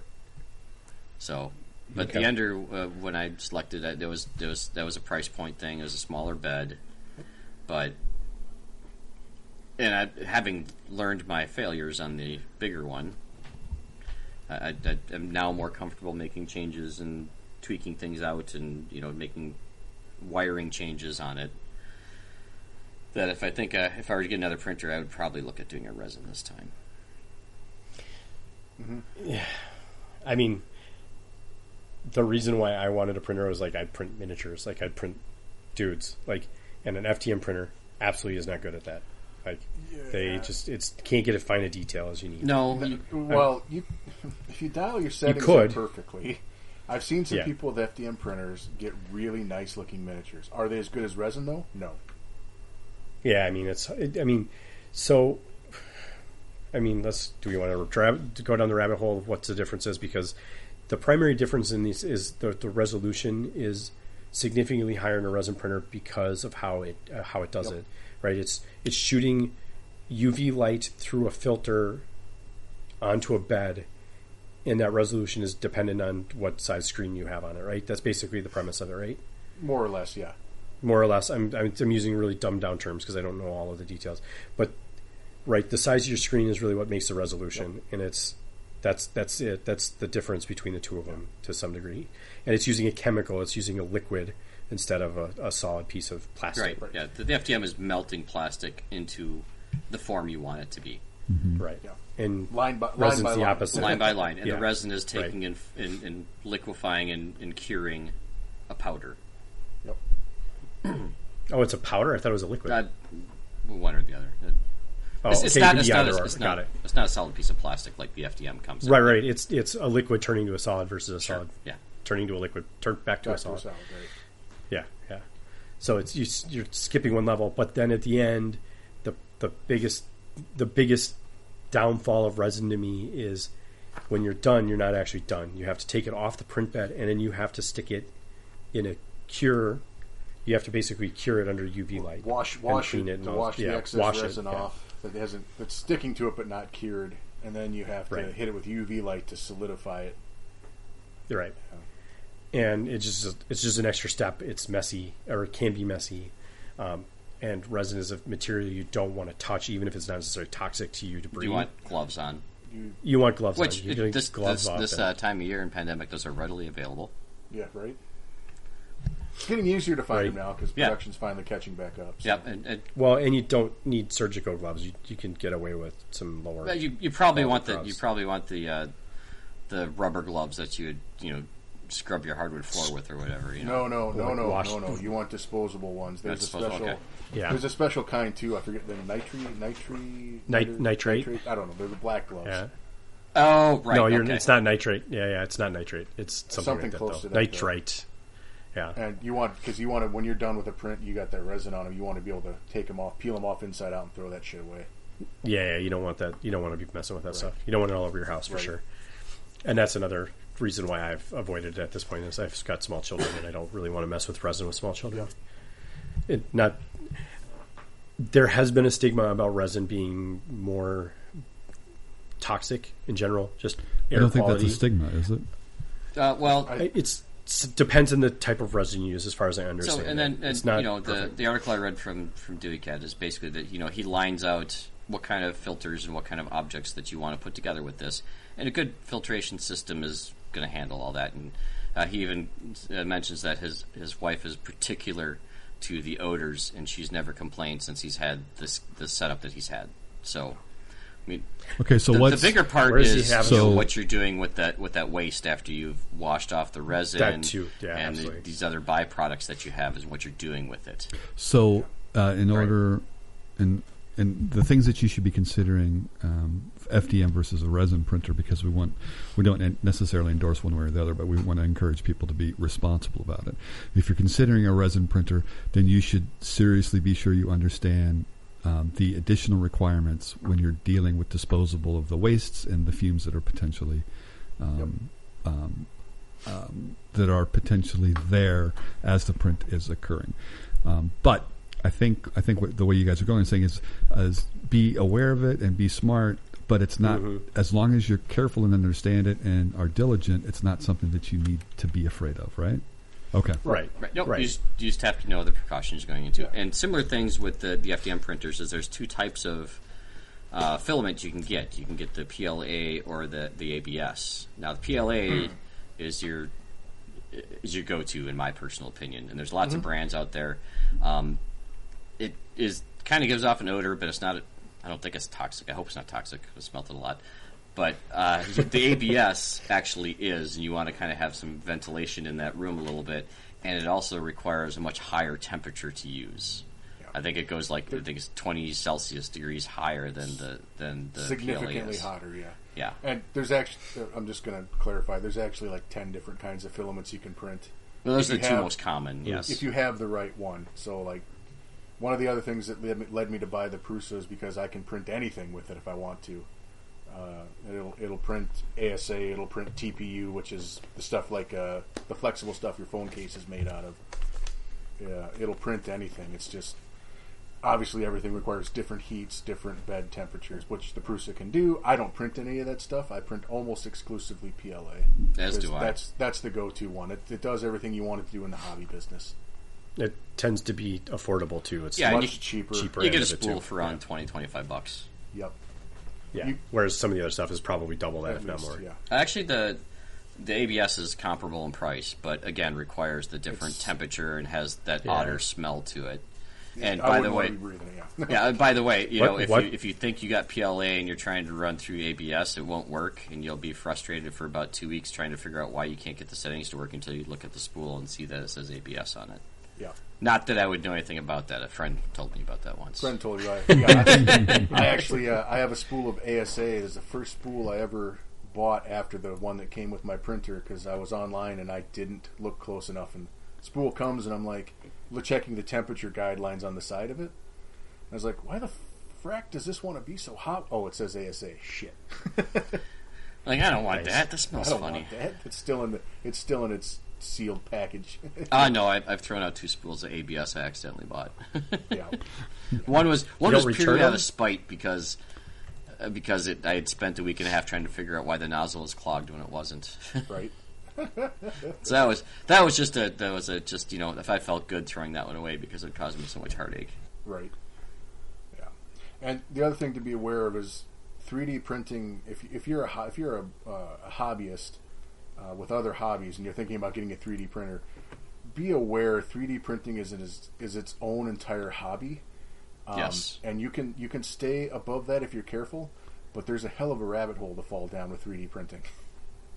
like different things you can do with it, you know, mods and upgrades and everything. It, it's, it's Oh, a deep upgrading rabbit hole. Oh, components and making this Jesus. better and changing the steppers to do this and changing Right. changing the the jerk settings to get a different effect and yeah. Oh, you've got a five dollar brass nozzle. Look at this. This is an Olson ruby nozzle. It's sort of brass, but it's got a ruby tip. It'll last forever. Just don't drop it. And it's like a hundred bucks. And you're like, oh shit, do I need that? Ooh, eh, probably not. But it's fancy, right? you know. So there's there's there's a huge rabbit hole you can fall down. You want to just build your own? You can do that. You know, it's it's nuts. So just be be aware. There's a lot of hobby there, like its own subculture of hobby.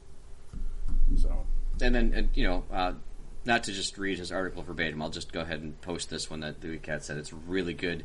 He gives you the step by step of his first setup for his his resin printer, and he you know basically says you actually end up with less um, misprints than you do with the with the FDM printers.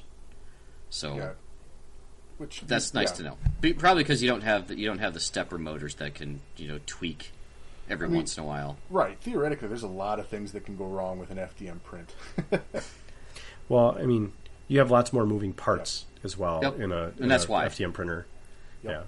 a lot more moving parts. Yeah, right. You don't you in a in a resin one, you basically have the electronics in the bottom, and then you have a stepper that just moves the whole bed up. Essentially, is all you have is one motor running the one yeah. thing. And you, you generally don't get blobs of death in resin printing. No, you won't. You won't come down Like to it- see your nozzle totally encapsulated in Right. plastic There's one just a morning, giant blob of molten plastic the size of a baseball hanging off the bottom of your hot end. Yeah. and it's still zipping around back and forth like it's doing Yep. something. That fucking sucks. because it thinks it's doing something. because it Yeah. doesn't know any better. Oh, the worst thing is coming is, is checking on a print and seeing that it's floating an inch or two above what's supposed to be printing and still zipping back and forth, and there's nothing happening. It's like, Yeah. well, that nozzle's dead. Yeah, that's no fun. So, speaking of common problems, Yeah. that would be the most common and the easiest one to miss is to level your bed about every what five prints you figure. I'm a bad person to ask because the Prusa levels between at the start of each print. Oh, okay. Well, mine, mine, and you don't have to get one of these leveling gauges. The best way to level it is grab a piece of standard paper, standard twenty pound paper, and you know you just you you adjust the nozzles all the way the four corners, and you adjust it down to where you can just barely have enough tension to pull that paper through and hear that little. That's your, you're good Yep. and it really doesn't take that long. And if you don't do it after a while, things can go wonky. Uh, They, Absolutely. they just do. So that's the number one easiest uh, common problem. Uh, the other thing to keep on keep on hand: brass nozzles. 0.4 is the most common. You can get like ten of them for like fifteen bucks or Yep. cheaper. Keep a slew of those on hand. Uh, get the get the the nut driver set to change that nozzle out Yeah. really easy kit. It's you know it's simple again, very cheap. Um, a crap ton of little like two or four inch zip ties, the really small ones, and a whole bunch of the Bowden tube stuff. Every honestly, every time I change a nozzle, I change the Bowden tube. and then those fittings that are on the top of the hot end and that uh, go towards the where it first enters in. Uh, those what what the P E. PTFE. PFTE PTFE. PTFE. I had E. the right letters wrong uh, order. That's, E. Yeah, no that's worries. pretty good for this show. Yep. Uh, I keep a hand a slew of those, and I just change them out every time too, just because they're just that cheap. Yeah. And it's just an easy thing that can go wrong. You know, just change those out. Mm-hmm. Uh, the other thing I do with the Bowden tubes is I basically have uh, it's a pipe cutter basically, but it's like the smallest one there, Mm-hmm. just to make sure you have a clean edge. You don't want to cut those with like your your snips because you can Yeah. bend the tips. So you can bend the tube in. Yep. And when you do the nozzle change, so put the put the Bowden tube in as far as you can and back it off a little bit, and then put the nozzle in and crank the heat up on that thing before, and back it off a s- a full turn. Push that Bowden tube all the way down until it's touching the nozzle, and then tighten the nozzle up while it's hot. If you don't do that, you can s- create a small little gap. That plastic will start to fill up in there, and it'll start pushing the tube up, and then you're going to get a major clog. Yep. So that's the common that's the most common pitfalls I've that I find myself changing all the time.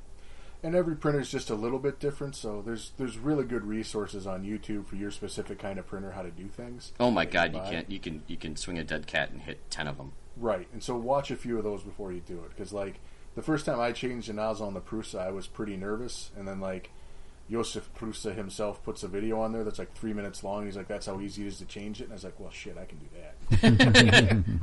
it's still terrifying every time I do it though, because on the Prusa you got to crank the heat up to like 280 when you do it. Yeah, yeah, you want you want the thing hotter than operating temperature. Yep. So, you know, get, get yourself a nice pair of those thick leather work gloves when you're doing it. So if you accidentally drop the nozzle on your hand, you'll have a couple seconds to flick it someplace else. Make make sure you're wearing pants. yeah, that too.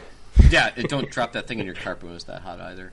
Yeah, well, you're going to get a burn hole if you do. Yeah. Yeah, you there's no way around it. You're getting a burn. Yeah, I uh, what do I do? I, I have a basically I have an old uh, plastic cutting board that I used to use like for boundary water stuff. You know, I just I put that under there, and it's got a little just a little lip on it, so that I just let it plop right into there, and I know it's not going. It just anywhere. melts the plastic. no, it's a pretty hard plastic. It's it's not Oh, going okay. anywhere. I've got an old glass dish. I use the exact same thing. Just drop it right in there. Hasn't Yeah. cracked it yet.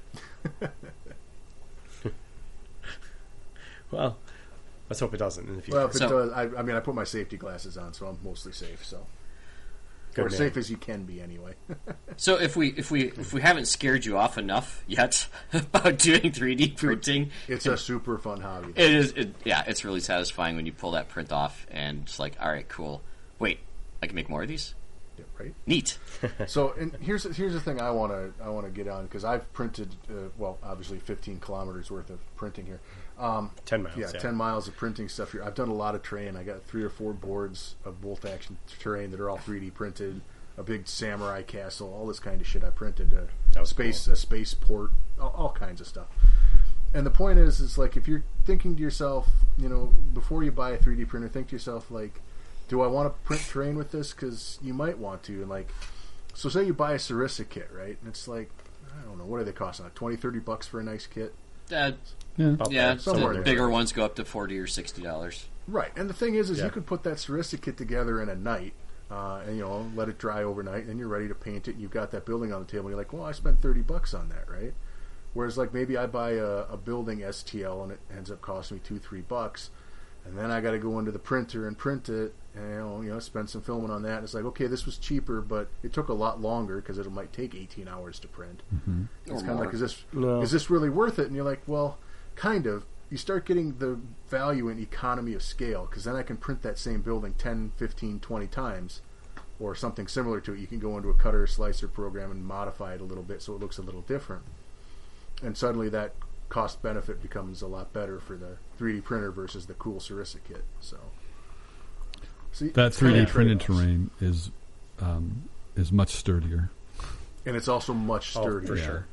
So- I mean, I love Sarissa's stuff, but like, especially the uh, what is it, the gray board they call it? Yeah. Oh, Like the Yeah. It's cardboard. basically like Mm-hmm. yeah. that cardboard. I love how it looks the first time, but boy, if it gets moisture near it or just over time. Oh, I'm kind of just start. the, just the, the gluing it on. I end up with half of it stuck to my finger. Right, right, and so it's you got it's a lot more finicky. Whereas the 3D printed stuff, I mean, depending how you print it, it shit, you can drop that from table height and it'll be fine. And a good 3D print, there you're going to get a lot more texture with with those buildings and stuff like that. So yeah, Mm-hmm. um, absolutely. yeah. Well, the the beauty is too if you drop it from table height and it breaks, you can always just print another one. You're not out another thirty Right. bucks. Like I mean, that's just another economy of scale right there. Right, and usually it breaks in such a way. Hey, look, it's ruins. Yeah. right. Just so happens like yeah, it works for our game for sure. And and it has practical uses too. If you like, uh, that was kind of my selling point on the idea of getting one was like, uh, you can print useful things for your home, like child locks or, uh, you know, a replacement for the back of your remote.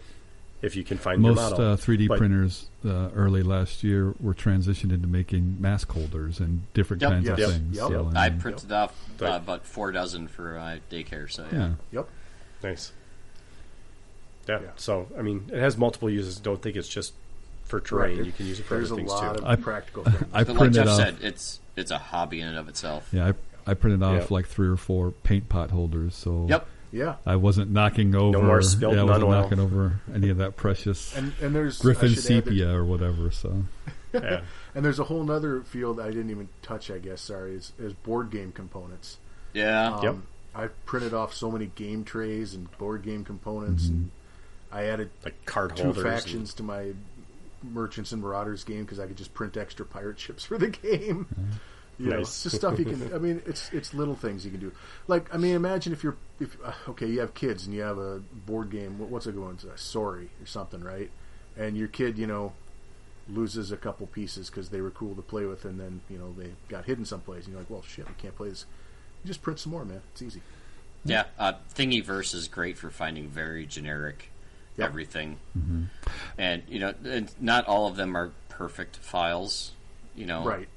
Uh, and a lot of the slicers that are out there actually do have their own support with them, where you can, if you have that file where it's like just not just not syncing or just not being able to to what's the word I'm looking for?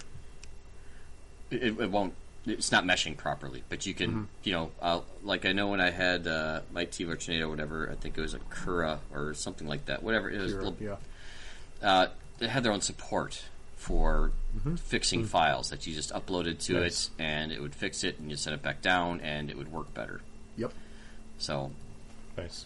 but yeah, you know, you know, not Thingiverse is free so, for the most part. So yeah, you're you're not going to get necessarily tried and true. And you're going to have some some crap files sometimes. Yeah, I mean, people are designing 3D things. They're not always really good for 3D printing. Yes. Sometimes they're cool 3D models to look at, and you're like, "That's that's awesome," but that will absolutely not print properly on an FDM printer.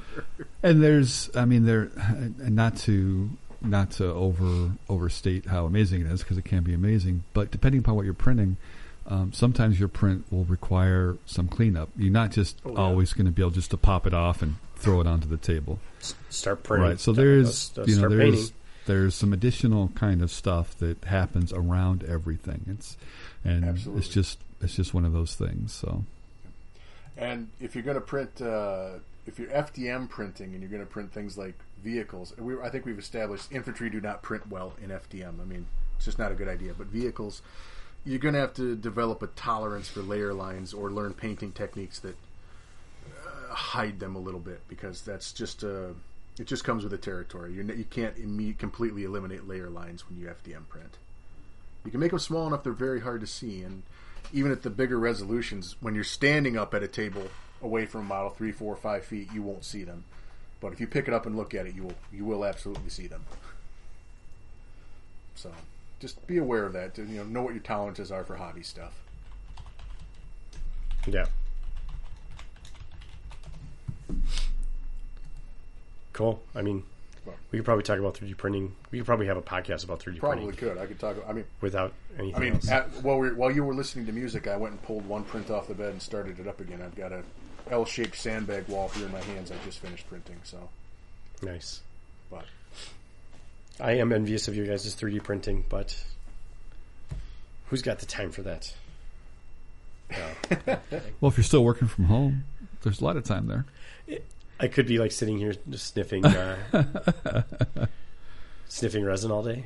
Yeah. Well, again, you know, I- if you prepare for it, it's not too bad. for sure. I have, I have plenty of windows, and I could make a ventilation system that would work for it. I and, then I think some of them even have some of that stuff built into them now. But um, And I'm fairly spoiled. I have a perfect room for that because it's got a vent hood in it. So yeah, you have like a brewery in Mm-hmm. your basically, basement. yeah, so it's it's absolutely Yeah. perfectly set up. I've never made any beer, but I've got ten miles of 3D prints. So you know, yeah, well, it is a thing. Brewing is a whole other hobby in itself Yep. too. So um, whatever. So Well, I, I got one more thing to add on there. oh, so just post edit it in there, buddy. Yep. Uh, so, if you're not comfortable doing these prints yourself, there are some print services out there. that's true. Yep, Um, yep. There is one gentleman who sent us some samples, and they're resin printed uh, for the most part. And let me just pull up his email real quick, just because he gave me some prices for what he kind of does, um, which I thought was really nice. And also, if you uh, mention the Snafu podcast, they'll give you a 10% discount. Well, look at that. Oh, sweet. Did I mention the Snafu podcast and get ten percent discount? So he does resin printing. Um, it is Panda Monkey 3D. I'm sure you've seen him on Facebook. Um, You may have. You can find him on Facebook. Let's put it that way. Okay. So roughly uh, for a Jeep-sized vehicle, it's about ten bucks, or it'll give you two for fifteen. Trucks average around eighteen. Larger trucks might be twenty. Light tanks are eighteen to twenty. Medium tanks are about twenty-two fifty.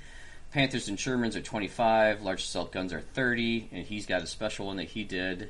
Uh, it's one of the one of the U.S. Army assault guns. I forget exactly which one it is. I think it's the eight-inch howitzer, self-propelled howitzer. Yeah, it's the one's got the, the medium howitzer on it. Well, it should be a heavy, I think. It might be a heavy. Sure. Yeah, yeah. The Yeah. medium is the priest, so it's the Right, heavy yeah. one. Yep. Uh, uh, he is licensed to print Duty Cat, so if you go to the, the 3D Wargaming and anything that says Duty Cat and you down, buy it, download it, he is licensed and have confirmed this with Dewey Cat himself that, yep, this is one of the guys who's licensed to prints. And he also added he gets really annoyed when he sees his prints on eBay for sale that he knows Oh. he didn't license them to print, so. So Panda Monkey 3D is licensed to print Dewey Cat stuff. They've got a good arrangement. So I, would- you know, we know how well we highly speak of Dewey Cat stuff. So Uh, he, so- so, he's he basically um, is supporting not just his own business but other businesses, and he's it, it's good ethical practices that he's demonstrating. Right? Yeah, he's got he's got other uh, license agreements too with other companies.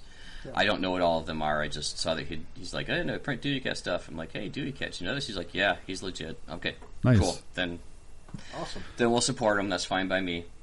Well, And I then- mean, we. i it's it's just one of those things that uh, m- maybe maybe uh, listeners care about it, maybe they don't, but we, I I think we care about it, and Mm-hmm. so it's worth it's worth sure. mentioning. So Yeah, we care about people being honest and you know doing the correct things. yeah, Well, and, and creators need to be rewarded for what they create.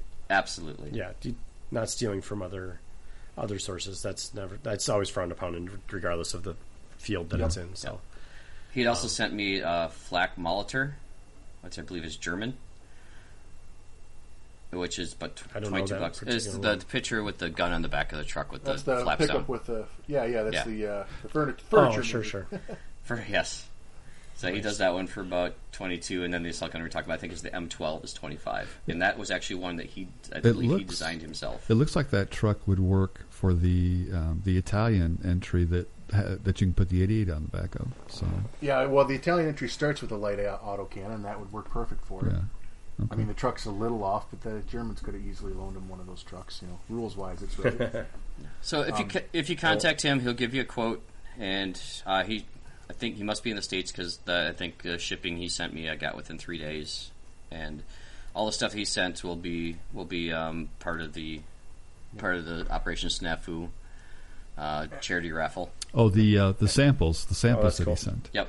Okay. And, and he, he said he did send some stuff that he actually isn't licensed to sell, but he just wanted us so that we could see the quality of the prints he had. Okay. Yeah. You know, and so and Sure. I because of COVID, Pat has these models, so we're only seeing pictures. Right. But the pictures, I mean, the quality looks fantastic to me. That's better than what I can do with my FDM printer. So Well, I mean, it's a resin printer. The detail can yeah, be I mean, they look spectacular really for a good. little I'm sure effort. he's probably got a website or something where you can see the models. you want to buy. Yep, Panda Zoom. Monkey 3D. Check them out. There you go. They look Is great. it actually the website? Yeah, so I was impressed with the motorcycles with sidecars. I thought those looked fantastic. Yep. I like the Jeep that has the linked MMGs on the front. Um, and he's got a couple of, of infantry models here. How did the, how do you rate those, Pat? Other than so, they're, there's limited to the files he has, Mm-hmm. and again, he won't, he can't sell those. Those are just a sample of what he can do. Okay. but they were perfect. Interesting. I mean, Okay. they, they looked as good as a plastic model coming off a sprue. Honestly, I mean, these look fantastic. yeah. It's yeah, it's it's pretty I mean, the, qu- extraordinary. the quality's there. I mean, he knows what he's doing. That's good quality. So yeah. So if you if you don't want to deal with the whole toxic residue and smell problems of the of the resin printer, you know, and you're or the not looking to upfront cro- cost of get of Right. acquiring one. Yeah, if you just don't want to do it, the, check him out. So he'll give you a quote and mention snafu, and he said he'll give he'll take ten percent off. yeah.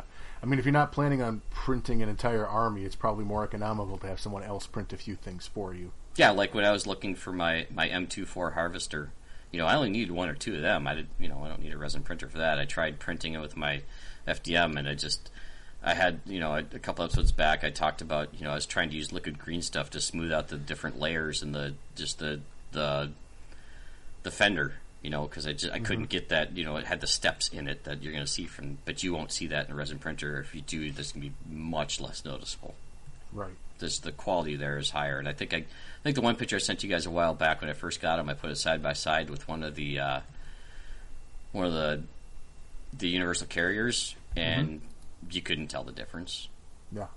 at all. So I'm, I'm looking at his Facebook page here, and he, he has a uh, Panzerwerfer, and it looks pretty damn good. So you know, Yeah, and again, you know, he, he has some of his, some of his original designs.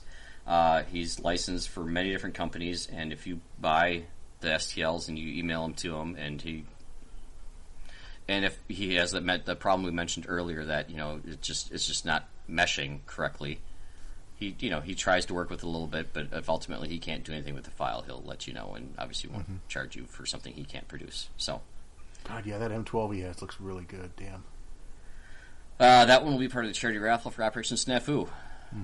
Might even hand it off to Jeff at some point, and he might paint it himself. There's a chance. Oh.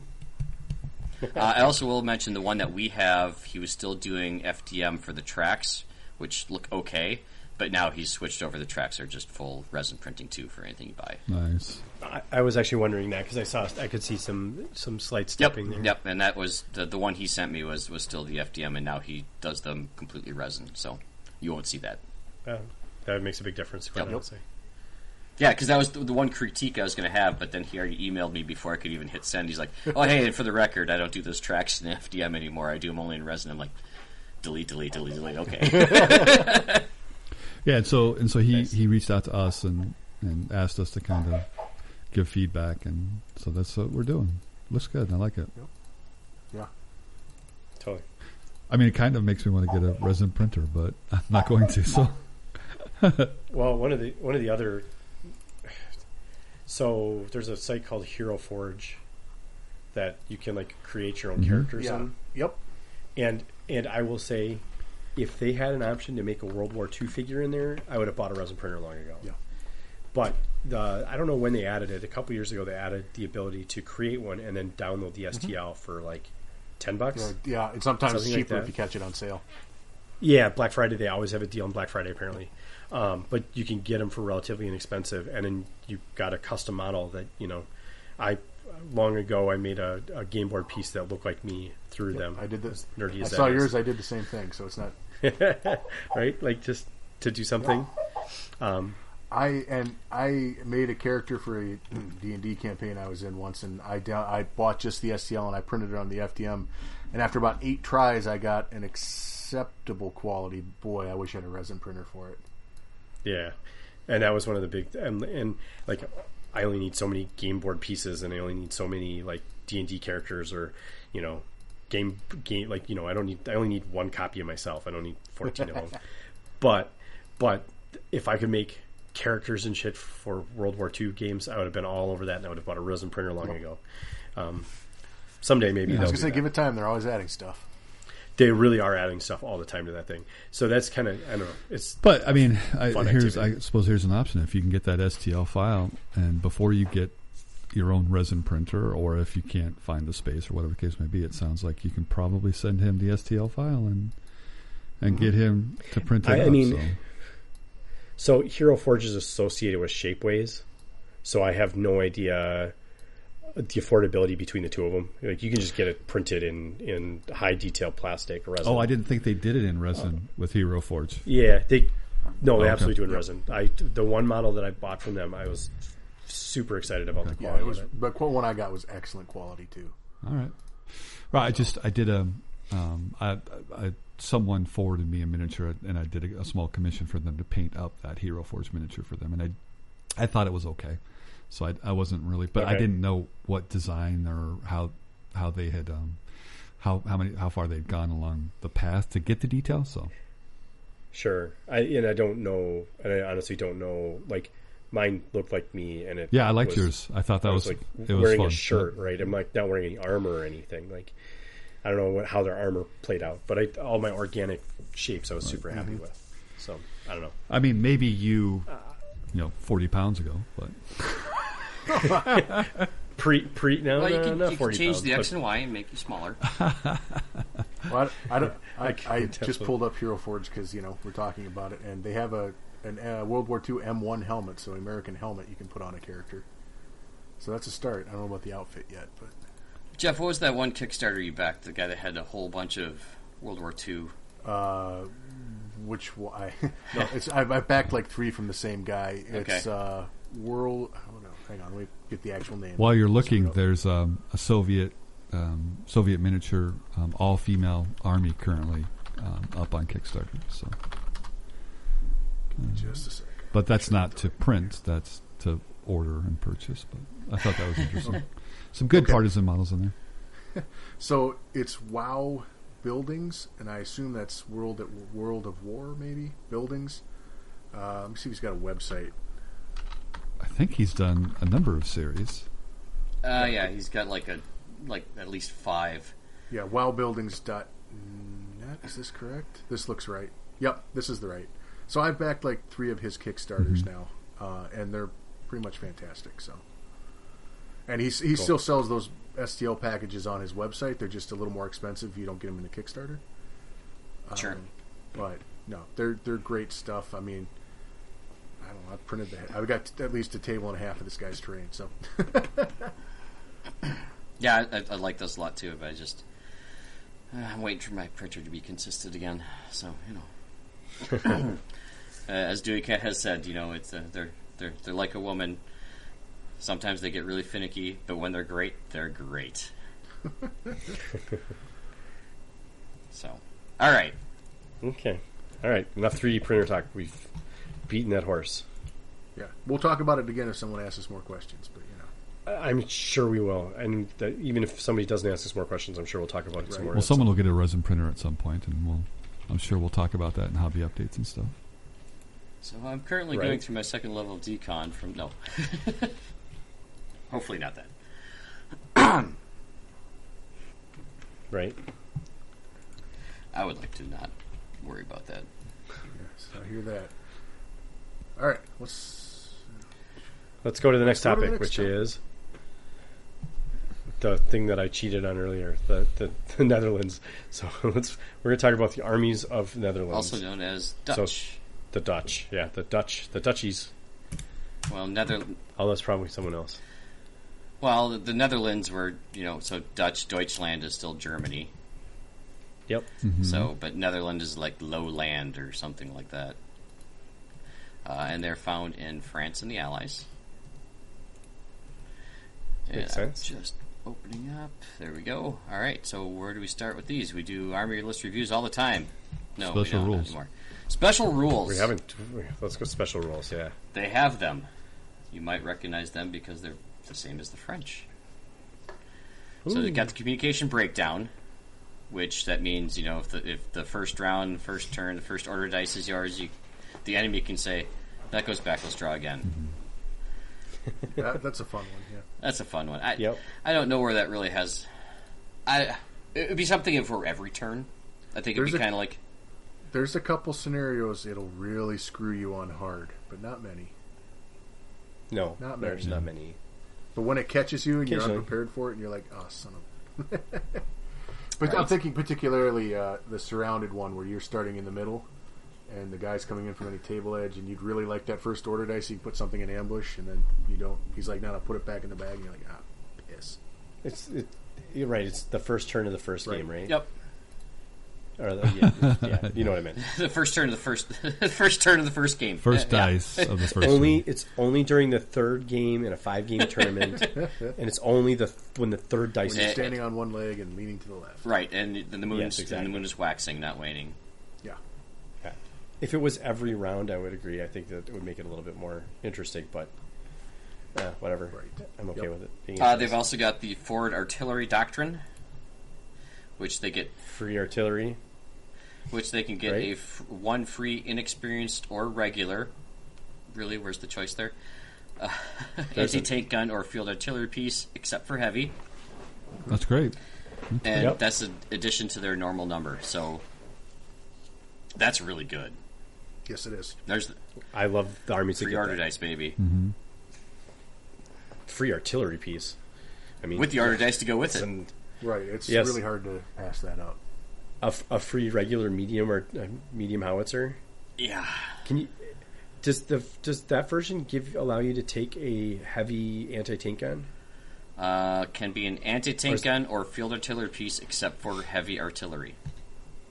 Right, so it can be. A Well, heavy, we'll see if they heavy have one in their list. anti-tank I, think gun. was- I was going Right. to say, yeah, that's They might not, have a one, lot of good point. countries that have heavy artillery, let alone super heavy. Or, sorry, Heavy heavy, anti-tank anti-tank, guns. anti-tank, let alone super heavy. Sorry, I'm I'm I'm just- M- Romania's in my head, so Romania. they get all the fun toys. Romania. Okay. Uh, they've also got the hurriedly cons- constrict- con- constricted, conscripted, reserves. Uh, so if the force includes three or more inexperienced infantry sections, they get an extra one, which is identical to the cheapest one already purchased. A free selector is addition to whichever unit is whichever unit the selector is used from. So you know, Just, another free order yeah, dice. just like early war friends. Yep. Yep. Yeah. So What do- what Yeah. do we call that? Copy pasta? basically, yeah. That's only if the Italians are involved. Well, no, they're better Sorry. than Italian girls. we know Not that. wrong. But yeah. They've got headquarters. They've got they've got their typical, but none of them are available at veteran. Just only inexperienced and regular. Okay. So I mean that's that's what it is. Uh, They've got their medic is only available at regular. Not that many people take veteran medics. Well, no, I suppose Germany's the only one that can have a vet that doesn't have a regular, only veteran, right? Yeah, they only have the option for veteran. Uh, they've got the Ford Observer, both air and artillery. Also only available at regular. And yeah, so that's that's their HQs, and then they've got infantry peoples. They've got your standard regular uh, five to eleven man with rifles. You can do an LMG if you're so inclined to pay the overcost on that. Uh, the inexperienced are also five to eleven, which this is interesting. Their, their inexperienced can also have an LMG. Not lot, not a lot of nations have uh, inexperienced with LMGs. Huh. Yeah. Yeah, no. Still wouldn't take it. Still wouldn't take it. Yeah, The no. LMG or the inexperienced LMG. Yes. Uh, Second. so this is where they kind of you know, the Dutch weren't just in Europe. They have an Indonesian infantry section, Nope. and that that I believe Okay. is was that the KNIL. Is that what they are? That sounds The correct. Far East, the East Indies Army. Don't ask me what that stands for, but yes, that's, that's Uh, well, it's in Dutch, so exactly. Yeah. We're we're not even going to pretend. We're just going to go KNIL. You can Google it if you want to. I'm sure it's in the Wikipedia. Uh, but these are inexperienced guys, uh, 5 to 11. Uh, you can. Let's see. Oh, so, oh, you can add six unarmed men. And as we know, unarmed men can't fight in close combat, thanks to the last FAQ. but you can give them, for two points more, you can give them a pistol. Uh, Hmm. they can be shirkers, and they can have Hmm. an LMG. So, This is this is kind of one of those. Okay, I can I can throw a you know eleven man unit out there for relatively cheap. Yeah. Really Four points cheap. each for the six un, six unarmed. You Yeah. know, at shirkers. Or you could give them We'll give pistols them pistols, too, making that's- shirkers. That's their three points each for the additional six men. You still have the baseline five men at thirty-five Yep. points. Yep. Interesting. Wow. So that's probably something you don't normally think of, but you know, try and consider your theme when you're doing that. As though everyone thinks about theme while they're preparing for their competitive bolt action game. Some of us are. Right, I, right. depending on the tournament, I I try to stick to close to theme, if not altogether. Sure. Uh, motorcycle section at regular only. Five guys for 75 points. You can add six more at 15 points each. But they got motorbikes. Not wrong with that. There's not a ton of armies that have motorbike squads. Well, I mean, it's five points for just that extra mobility, basically. Yeah, and and movement. Well, I, I, I guess I include movement in mobility. Um, trying to think. Yeah, I don't know. This do, I, that doesn't. I'm not excited about that. I guess. Huh. Okay. Dimension one could have an L- LMG. You hadn't, but that changes Okay. everything. I'm super excited about it. Eh. Well, then how about the how about the machine gun team? Stock. They have a veteran choice in this one though. well, get back to me in third edition. So maybe the I was MMG just going to teams will be say, able when to do machine gun something. teams don't blow, let us know. Are they We are should they put- twenty we points should put that on cheaper? our shirt, Jeff. When machine gun teams don't blow, let us know. Maybe a ball cap. Some good alliteration there. Yeah. Put it on the back of the shirts we make for next time we can go to Adepticon. yep. Just stand by the warlord booth the whole time. Uh, Anti tank rifle team, so they you know uh, can go up to veteran on this one. They got all experience levels on it. It's the same as everyone else's. Cool. We should have a, a bunch of shirts. One that says "What do we want," and the next one says "Version 3, and then so when do we want it? You know, last year.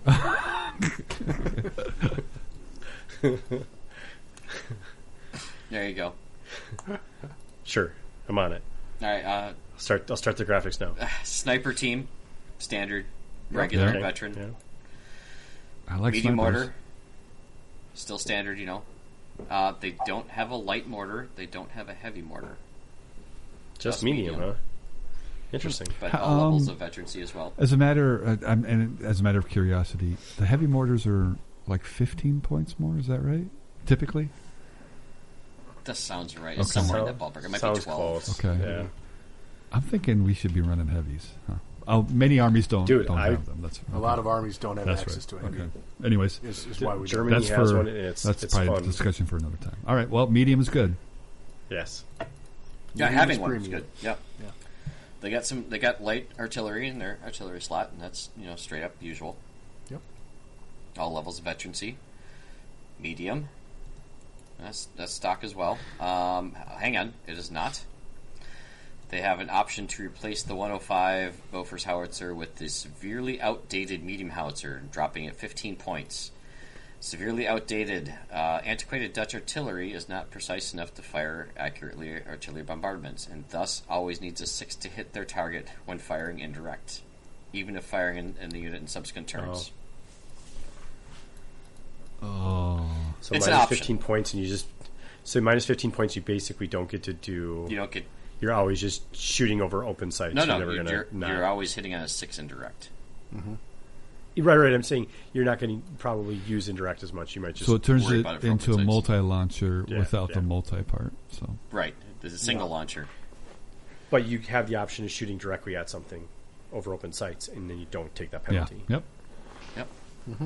So if you just play with it right, then the 15 point downgrade is it's actually kind of fifteen. nice. 15, Yeah. yes, one five. So uh, I did look it up more. Heavy mortars are 15 points more than Okay. medium Thank you. mortars. For an extra inch on the pie plate, it's totally worth it, and an extra dude When too. you have that option to you, Especially when that extra inch is on the Yes. outside. So Yes, well, I mean half inch all around. Yes, essentially. Yeah. Uh, s- they've got heavy artillery. Again, the option for the severely outdated. Uh, they've got some anti tank guns. They had a light one, which would be what you'd expect, I was gonna say pretty standard. and it stops there. Yep. Okay. So that answers your question earlier, Rick. It's a Good. it's a very Yep. early war army, so Yes. Yeah, Yeah, so it, sure. it is it is almost always going to be that artillery piece that you're going to take for your special army role then. Yeah. So Uh, and then they've got anti-aircraft guns. They got a 20 millimeter. It's just one light autocannon. Mm-hmm. Which you know, not bad. yeah. And they've got the one that everyone had in Europe, which is the Bofors 40 millimeter, which is the heavy autocannon. Yep. Those things were all over the place. It's a very good gun. yeah, absolutely, no doubt about it. And there's a model for it too. So Yep. Nice. It's always the big dilemma when you're like, I want to, don't have a model for it. ah, should Yeah. we should we delve into their tanks? This could take a while. Um, I'm being facetious. No, I've never. I hope. Uh, they got the Vickers Light Tank, which is awesome. They're bought from the UK, so it's the same ones you'd get from there. Uh, they they can get them up to vet, you know all experience levels, and it's you know it's a turret mounted HMG with a coaxial MMG. But you can replace the the you can go to twin uh, HMG instead, and you can make it amphibious for five more points. Ooh. how much is it? What, what would the twin HMG be on that variant? How much? Uh, ten points more, so it'd be hundred points at regular. Or sorry, s- uh, eighty five points at regular for seven plus armor car. Um, I mean that's not terrible. that that isn't terrible because your HMG is two shots, right? Three shots. Three Two- shots. So three twin shots Three at- so shots, twin plus link one would pen. be would be six shots plus one Yep. Six shots. for eighty Mm-hmm. I I kind of like that. I mean that'll rattle an armored car pretty good. Yeah. Yeah, that's gonna Yeah. that's gonna be nightmare to transports, and if anything Mm-hmm. can't And attack they soft, it, and they soft skin, yeah. Yep. And it can, yeah, I kind of, yeah, that that, that might be a fun little piece, especially if it looks cool. That always helps. Yeah. Uh, they've got the Cardinal Lloyd tankette. Yep. Uh, 50, I think we've seen this in the British as well, though they're not really used. 55 points at regular to get a forward facing mount, hull mounted MMG. It's open top, though, so yeah. Right, right. yeah. Uh, Not not so good. No. Don't Go How many points was it you said? 55. That regular, So, so it's five points it's a more mobile than a normal Yeah. machine For gun mobility and um, and armor. armor. some armor. mobility armor, three less. Well, there's three crew Yeah, mach- versus machine gun teams the are thing. overpriced. Yeah. Machine gun pr- teams are overpriced. That's all I Yep. gotta say. Well, no, they're under they're under undervalued. Uh, under ruled. sure. I'm sure. You, you've been overruled Something, before. This anything. is the, uh, the opposite. They're underruled. Well, I mean, sure. I- You either give them more rules or you che- make them cheaper. Because if you can take a tank that's fifty-five points more, a tank at, excuse me, tank at, um, that that tells you something, Yeah. right? Yep, basically. uh, and they've got the Marmon Harrington C- CTLS at 80 points regular. It's got two forward facing hull mounted MMGs and a turret mounted MMG. for how many pew. points? Pew. 80. That's three. That's three MMGs. Is that open top? It is 7 plus armored carrier. It is not open topped because it's got a turret. Turret mounted MMG. That is Dear Lord. lovely. It's, wait, is this a tank slot or is This, this, is, an this armored is a car tank slot? slot. Okay. I mean, Well, so far that's the bread and butter. I mean that's fantastic. I like that one. The others, it's just that much better than any other tanks. Yeah, yeah. I mean, you're you're, well you're we're, getting. we're done talking about tanks. So it's that's the winner. Oh, that's it. so the winner, That, yep. that helps you out at all. now, the the eight, the HMG tank is interesting too. To Dale's point, I kind of like that one too. But I think the three guns for eighty points. Yeah, is- I mean, I, I like this, but I um I I do not currently favor like medium tanks or heavy tanks, tanks with anti tank weapons on them. Um, I just it- it's they're too risky. And but this one at Yeah. its point cost, you can you can get quite a bit out of this thing, I think. So Yep. and it's an easy selection because you're not picking anything else in your tank slot. So there's not another well, choice I mean, that's better. Yeah. not yeah. There's it's, there's not one that's, that's better. So it doesn't Uh, yeah, it doesn't look amazing, but it's okay. I like it. it'll tear up some infantry. It- it's definitely an infantry killer Yep. for sure. So they got some armored car and recce vehicles. Uh, the Landsverk armored car. It's a Swedish one. Okay. 135 points regular, so it's more than any tank they've had so far. But it's got a turret-mounted Dear light Lord. anti-tank gun with a coastal MMG, forward-facing hull-mounted MMG, and a rear-facing hull-mounted MMG. it's seven plus with recce. Okay. I mean, that's not horrid. it's kind of spendy. Uh, so it's the about the same spot as your as your DACA Stewart, Yeah, I mean, good point. and it's Except it's only got seven armor. yeah, well it doesn't have any weak sides or anything like that. It's Good got point. recce built in. Okay. and a light anti-tank gun to boot. So, I mean, you know, here's their first, it, here's their best tank in the armored car slot with recce. This one is You know, kind from, of cool. from a looking, fire too. point standpoint. Uh, then there's the the Marmon Harrington armored car. Uh, this is another K KNIL was not used in Europe ever. Uh, 80 points regular. It's got two paired turret-mounted MMGs. Say it again. Wait, what? Two paired turret-mounted MMGs. So is that four MMGs? That sounds like the way I read it. I don't know. I don't have anything further in the entry than that. Or are they paired together? Uh, I guess I'd have to look at some pictures of it. But it says two paired turret MMGs. I don't know. if I mean, I, Um, I'm, I'm guessing that means they have to shoot at the same target. I would think so. But is that is that So two it's just MGs two or four guns. MGs? I think it's just it's- two. I think it's just two. Right. It's there's two MMGs and they are paired. That would be a better way to write that. Yeah. So two MMGs paired would be a much or linked is a term we've Well- heard before. Yeah, linked. Yeah. Linked. Yeah, Yeah, li- linked would be a better choice. Uh, yeah, it lists that as ten shots in on easy army. So yeah, Okay, and maybe and, may, and maybe Yeah, they've yeah. got an FAQ that changes that entry verbiage. But it's recce, no open top. It's, it's an armored car seven plus, so that's that's nice.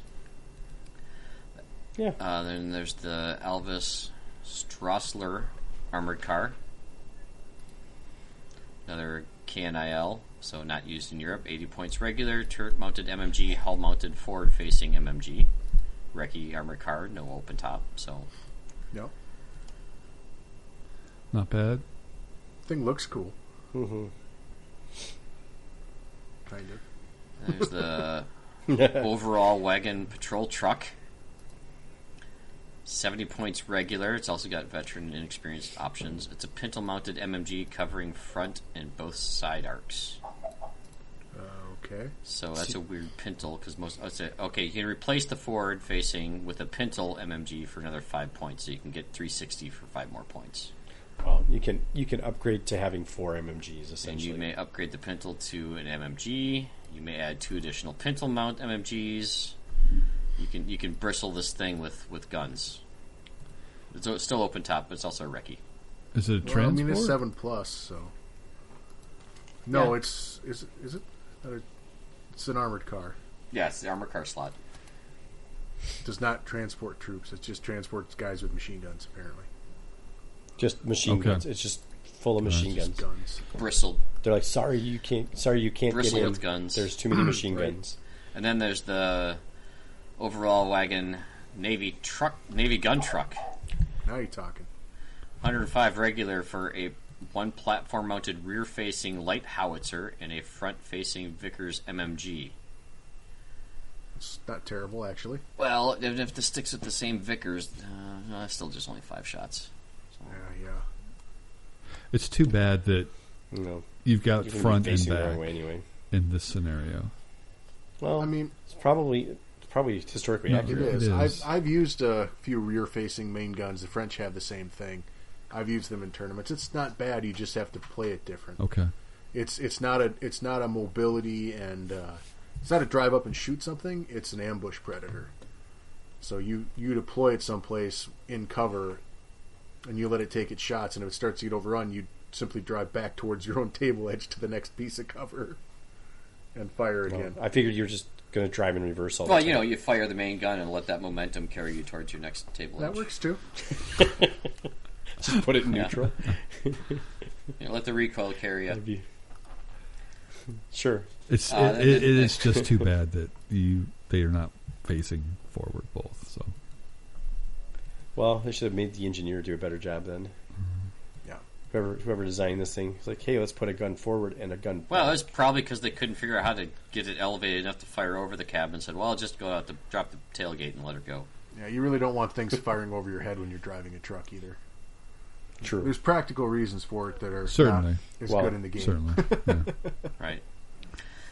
So we get to transport and tows.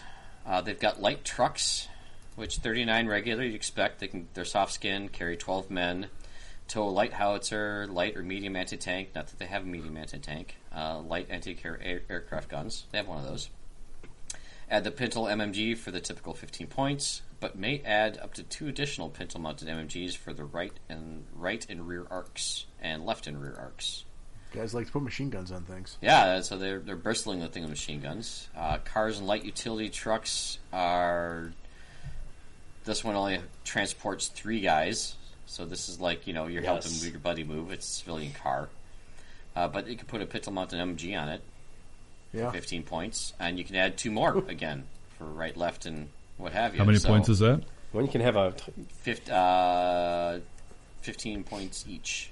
i how much is the you car? get an anti tank gun Starts in at there. 21 regular with Yeah. no guns. Twenty-one base, fifteen for the three sixty. so 66 then for Well, you can spend 45 in guns to get all three, and then add 21 to that.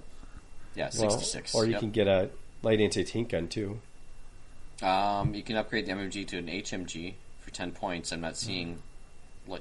Wait, which gun are we? We're not talking about the car, light utility I'm truck. talking about the car and light utility trucks as far as the entry. and the Easy focus Army has a construction. listing. You can add a hole mounted light and a tank gun Oh, forward. yeah, that's sorry. That's what I'm looking at right now. Sorry, I was playing around in here and I just started digging. that in. may not be accurate, but We- yeah, that seems. Not I'm not accurate. seeing the Okay, entry don't- here in the book anyway. Okay, that's not in the book. It doesn't count. Okay, never mind what I said. I haven't checked the Excuse FAQ. I'm sure someone will call us out on that if we do. And then we get into me. Well, well, what? Jeeps. Okay. Uh, soft skin transport three men, add a pintle mounted for 15, lose all transport capacity, and upgrade it to an HMG if you want to. So basically, any Jeep that just you're a used to. Jeep. Yep. none of those options are available in Easy Army. Well, They uh, are. That just it goes over in the armored car slot then. Oh, there you go. That's what it is. which, Yep, which is yep, what yep, happens yep. when you add guns to transport that then remove transport capacity Yep. because it does actually take Okay. the armor car slot. In case no one knows that for sure, that's what happens. That makes sense. That's why you don't see. And them in they've Easy got Army. the Trotto tractor, which That sounds cool. is just your standard tractor, 15 points regular, tow anything. Mm-hmm. Uh, GMC tractor, 15 points regular, will tow anything. So, in case you don't like the name of the first one, you can get the GMC. There you go. Whatever one you can find And a then model I've got for. the Vickers utility tractor. The difference is this one's an armored car. So, it's got a 7 plus Oh, and four, there you at go. 50 points regular. Tow a light or medium anti tank or light howitzer. Okay. And just in case everything was great for you, they do have the option for the M3 White Scout car if you're doing the KNIL Far East. I mean, I, I feel like that are the M3 is cool but overpriced, but cool. Yeah, they seem to be in a, a lot of the Allied armies. Yep. And then and then here here's here here we go. I'm tr- going to try to oversell this one, but the overall wagon APC. 75, 74 points regular, no weapons. It's a seven plus, holds twelve men. It's not open topped. Not open topped. That actually can makes tow light or medium anti tank or light howitzer, light anti aircraft, can add a front facing MMG for 10 points. That's actually you know One of the Very good. Mm-hmm. few non open topped armored carriers in the game. right. The French have one. Who else has one? Uh, the French. I, yeah, I think I think that's I think it's just the two. That's cool. I like that one. At first, I didn't until you pointed out that it was not So open top. Oh, again, this is the the KNIL, so this is not Europe. This is the East Indies. where they It's use- funny because the pictures look like it should be open top that I'm seeing, but it also looks like a crazy party wagon. That's the kind of stuff we like, though. so there you go. That's that's the units available for the Netherlands, aka the Dutch, and the KNIL, whatever that translates to. and they got some. They got a couple theater selectors in here, which you know you can look on your own. But so they've got some interesting options. They've got some very standard options. I think they're very playable. Yeah, I Yeah. think they're very play. Particularly early war, I think they're very playable. Yeah. Mm-hmm.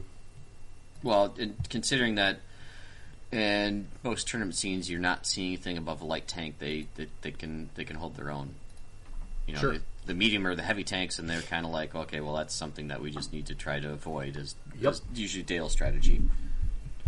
Well, and that's the only strategy if you're playing these guys. Yep. So they're they're absolutely playable. There's not a lot of kit options out there for them, Well, this is where you're going to lean on somebody that's got a 3D printer. right?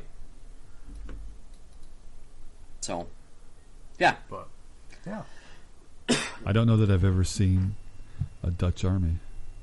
So, I Um, know Paul Walker plays them or has played them. Oh, Okay. yeah. Didn't we? Did we face off against one, Jeff, when we were playing in the team tournament at Uh, I Adepticon? don't remember. was that Dutch? I don't remember. Uh, Ah, they no. I don't it think couldn't it have been was because they had a flatferling. He had a flatferling. Uh, This is the one I'm thinking of anyway. That that game is the one I was thinking of. Well, that would be I- Dutch. I didn't, I we don't didn't have a flag for them in the Dutch. yeah, army. that's not possible. I don't remember. unless they playing picked that. up German support, It's not a thing. Which would be, which really would be weird. very That's what I'm odd to saying, say yeah. the least. It's like one player's one player's playing the Dutch and the other's playing Germany. That didn't. That would not work. It'd be a, there'd be some conflict there, I'm sure. Some strange bedfellows there for sure.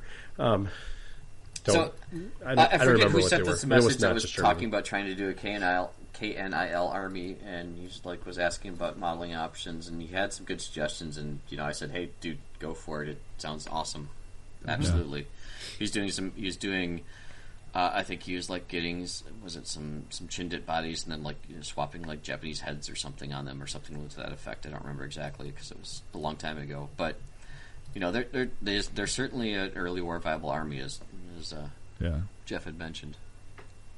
Absolutely, yeah. And they got some fun options in there. You know, they, I like that triple MMG That's- Tank. Those things are some, there's some beasts in there. Yeah. and the fact that their armored cars have better tank punching capability than their tanks do. Yeah, Yeah.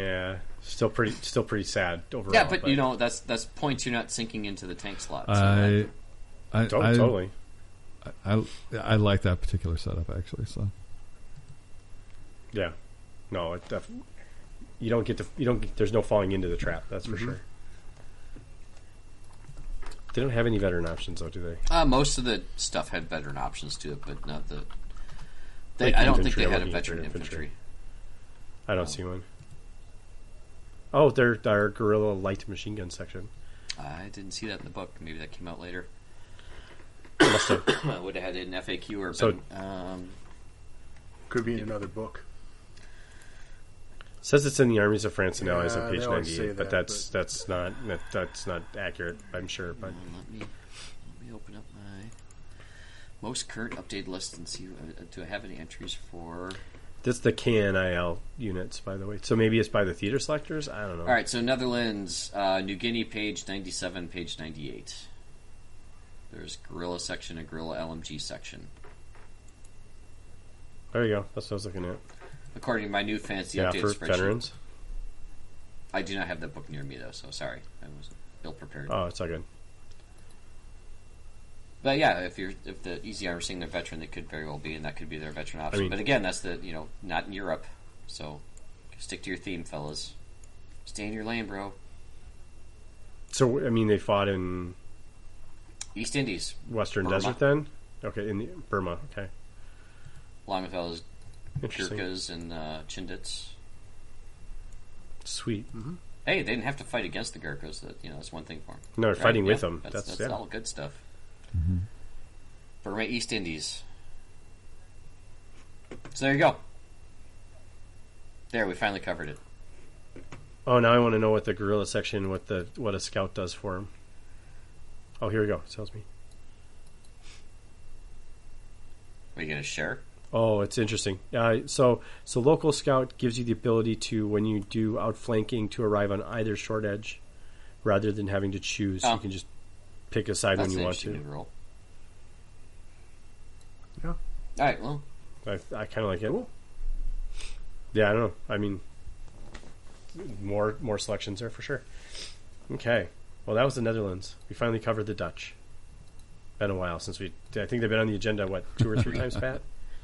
Yeah, where we, we were where we talked about other things too long and tangented and just couldn't Not make it that happen. this episode's any shorter, but you know, Well, no, Not wrong. but it, it fit within the three or so hours that the other ones didn't. Right. They all the other ones were getting longer and longer, so we just had to stop before we could get to it. So, I I don't know. I'm glad we covered it. It's actually it, it's intriguing. If I can find models, I'd pro- I probably consider. yeah. playing Well, them. maybe Paul Walker can post on our uh, our Discord if he's got some. You know, he's got an army, so maybe he can tell us where he got his models from. Paul, in case you listen, Sure. which I know you do. All right. Well, I think we promised last episode that we were going to talk about Operation Snafu. Yeah, did we say that? We did. did we decide to promise that? I don't know if we promised it. fools I that think we we, are. just tried to put him off on that. Yeah, we just Well, yeah all run right, it so down the road. we are one in more April, episode. and this is typically when we do talk about what we're going to be planning for for Operation Snafu in years past. Sure. Okay. okay. Sure. At least, at least we we start to talk about what the theme might be. Okay. Yep. World War World War II is the theme. Wow, you're as helpful as I am. Uh, that's great. what do you mean? It's perfect. It's a perfect theme. Fits, Uh, it, it- fits. it- bolt it'll- action it's, gonna, perfectly. it's also going to be bolt action version two,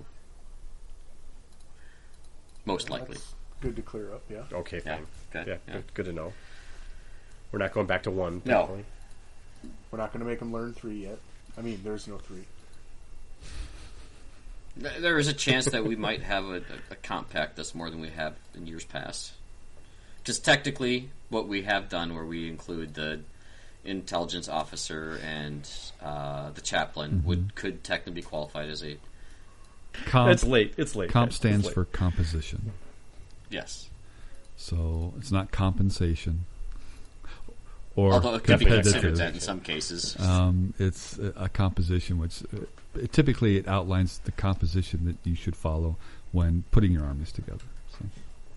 So, for the purposes of our term. yeah, essentially. Cool. So, All right. Jeff, So Yeah. do we have a do we have a, Do theme, we have a for theme? twenty? Well, we had a theme for the one for last year that uh, never came to fruition, so I'm intending to stay with that theme because there were people already creating armies for it. We already started terrain, tables, and scenarios for it, so you know, I, I'm right, cool so with that. Pacific so then. no, what? Not Pacific. No. that's uh, Jesus. Battle of the Bulge and Budapest. Budapest. Right. Well, so it was basically December 44. So instead of so I actually like this. I thought this was a cool idea. Was instead of picking a place, we're picking a Sure. time. And these are the two major uh, operations that happened in that So, time. are we disallowing anything out of forty-four? Yes. Everything else is not allowed. You must play those. No, I don't think that's true. No, we've never done that. I'm just Well, why would? No, just for for listeners at home that have never come to our tournament, no, we are obviously not limiting you to not to taking stuff in there. I do like that there are people that are making armies specifically for this tournament, and they're doing things that were, you know, based on the idea that maybe it was going to be Battle of the Bulge. Though I don't know where they got that information from, and they were like already making armies before we announced anything before, so I was a little worried there. Maybe they were trying to craft it, maybe trying to force us to Uh, May- go down maybe to Battle of the Bulge. route. Speculator market to will try to swing things. Sure. Yeah, they- I think I think the people that did that may have been doing that exact thing. Um, so I'm excited for it. I think it's a cool idea. So it'll be somehow broken up between the two areas, and you may end up playing outside of Bulge or in Budapest. and your whatever. army also may not be anywhere involved. If you play Chinese or Japanese, you can certainly still do that. That's just the the story Yes. arc of the narrative will follow that time frame. Correct. And some of the boards may not have anything to do with that, such as our desert boards. Well, depending how many boards we have, you know, we don't have to put all of them in rotation anymore because Well, there's Right, that, there's and, possibilities and, that and we there don't also know. is you know the ever looming COVID concerns of what the restrictions might be at that point. I believe. Um, So Yeah. I, I have talked to uh, Renegade Open Planner uh, Jamie, and we've been in touch, and we will still have our same room we have in, in years past. Love that room.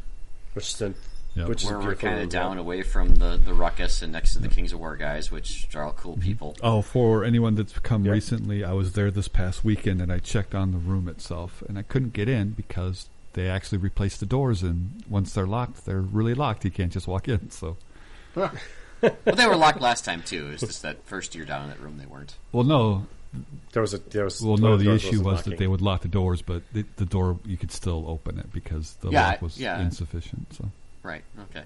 but they they corrected that. So, if we all go out to dinner and leave our armies there, they're going to be safe. Yep. Which is good to know No. That's good. if we're allowed to go to dinner. So we will we will Hopefully still that have won't an be event Friday and then the main event Saturday and Sunday. So Sweet. that'll still be there. Uh, tickets are supposed to go on sale beginning of June. How many? And- What's the numbers we're looking at or um, spots available? you know we're we're still we're still kind of hinged on the the COVID restrictions, and right now, I was talking to Jamie, and we're not set on this, but we're we're possibly looking at two wave of ticket sales depending on how the restrictions lay out and what kind of spaces and what's going on in the world at that time. I mean, we're talking November. This is a long time away. You know, A ways from what's, away, What's yeah. going to be normal at that point? Okay. So I know we're, we're talking about Bug Eater and their restrictions that there are they're even like going so far as to uh, opening more of the school and talking about putting you know two tables in a classroom to spread spread more people out.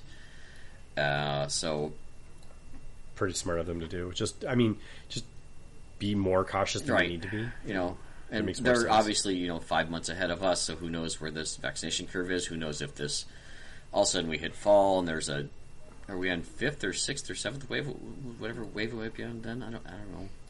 Oh my god, I don't know. that's not hope. Right, Oh, there. or it, it, I mean- or it could be you know like you know at three weeks of zero cases and be fully open and you know can not wear masks and please still wear your pants, you know sort of scenario. Damn it! I have to wear pants. I'm not coming. What's this Well, new you didn't come, pants you didn't come last restriction? time, Rick. So Dude, I had a I'm freaking just wedding kidding. last year. I didn't have a Uh, choice. give you Waltzy Matilda for My that. wife.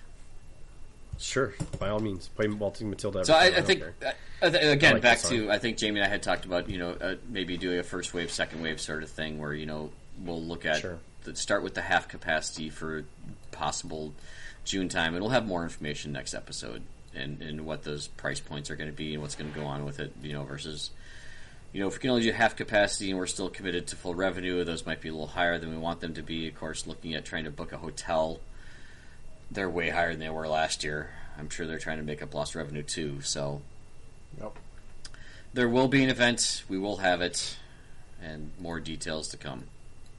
But you got the theme, and that's what Sweet. you're looking for, so you can start painting your models. Well, and and and the date is still the same. It's the weekend before Thanksgiving. Yep. Still. Okay. That was the other piece that I was curious about, like kn- needing to know that. Okay. Um. I don't know. I'm excited to be able to do that again. Hopefully, we get to do it for real.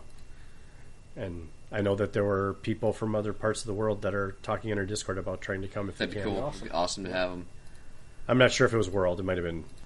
Yes.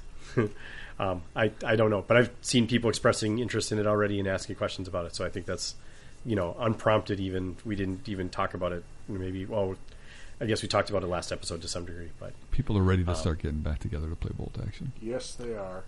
that seems Yeah. to be the case. So let's let's hold out as long as we can just to let's try and get I'm, whatever I'm a full wave believer we're in on the fact out that of that the way. is a light at the end of the tunnel and not actually a train. So God, I hope it's don't not be a train. That would Please don't awful. be a train.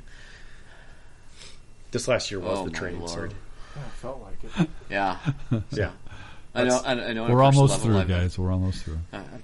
So that's the end of another episode. We've got to 60 now. That's um, this is quickly unraveling. So we're gonna all go to That's a bed good now, idea. Yes. right? Good idea. Yeah, yeah. Pat, get us, get us. This outta here. is snafu. Over and out. Have a good night, guys. That was, that was very enthusiastic. Good night, guys.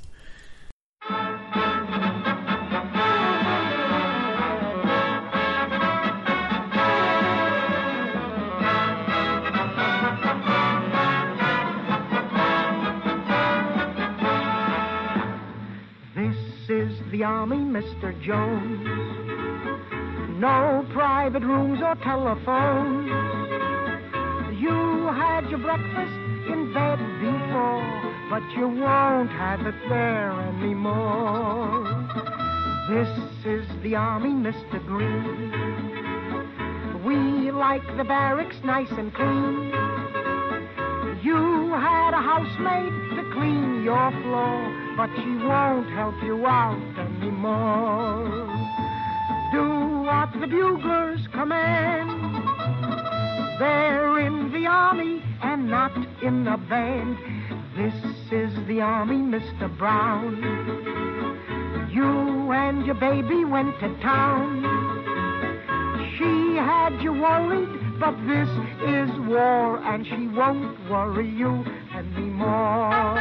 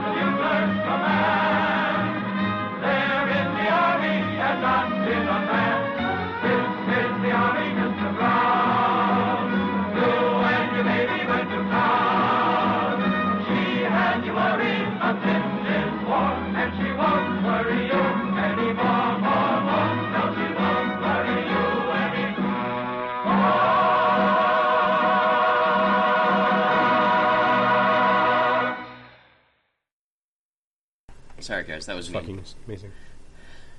I thought it was Oh, hilarious. What are you talking about? No, it's great. It's fine. It makes us look like normal people. It makes me look like an idiot, but that's okay because it can be. an idiot. Well, I think that someone asked a question some some point. How do you remember all these? I'm like, well, it's really easy to sound good when you have when you have a day or two to prep before the podcast. yeah, yeah. yeah. A lot easier on your side to some degree. Well, I mean, you have to do a bunch of work.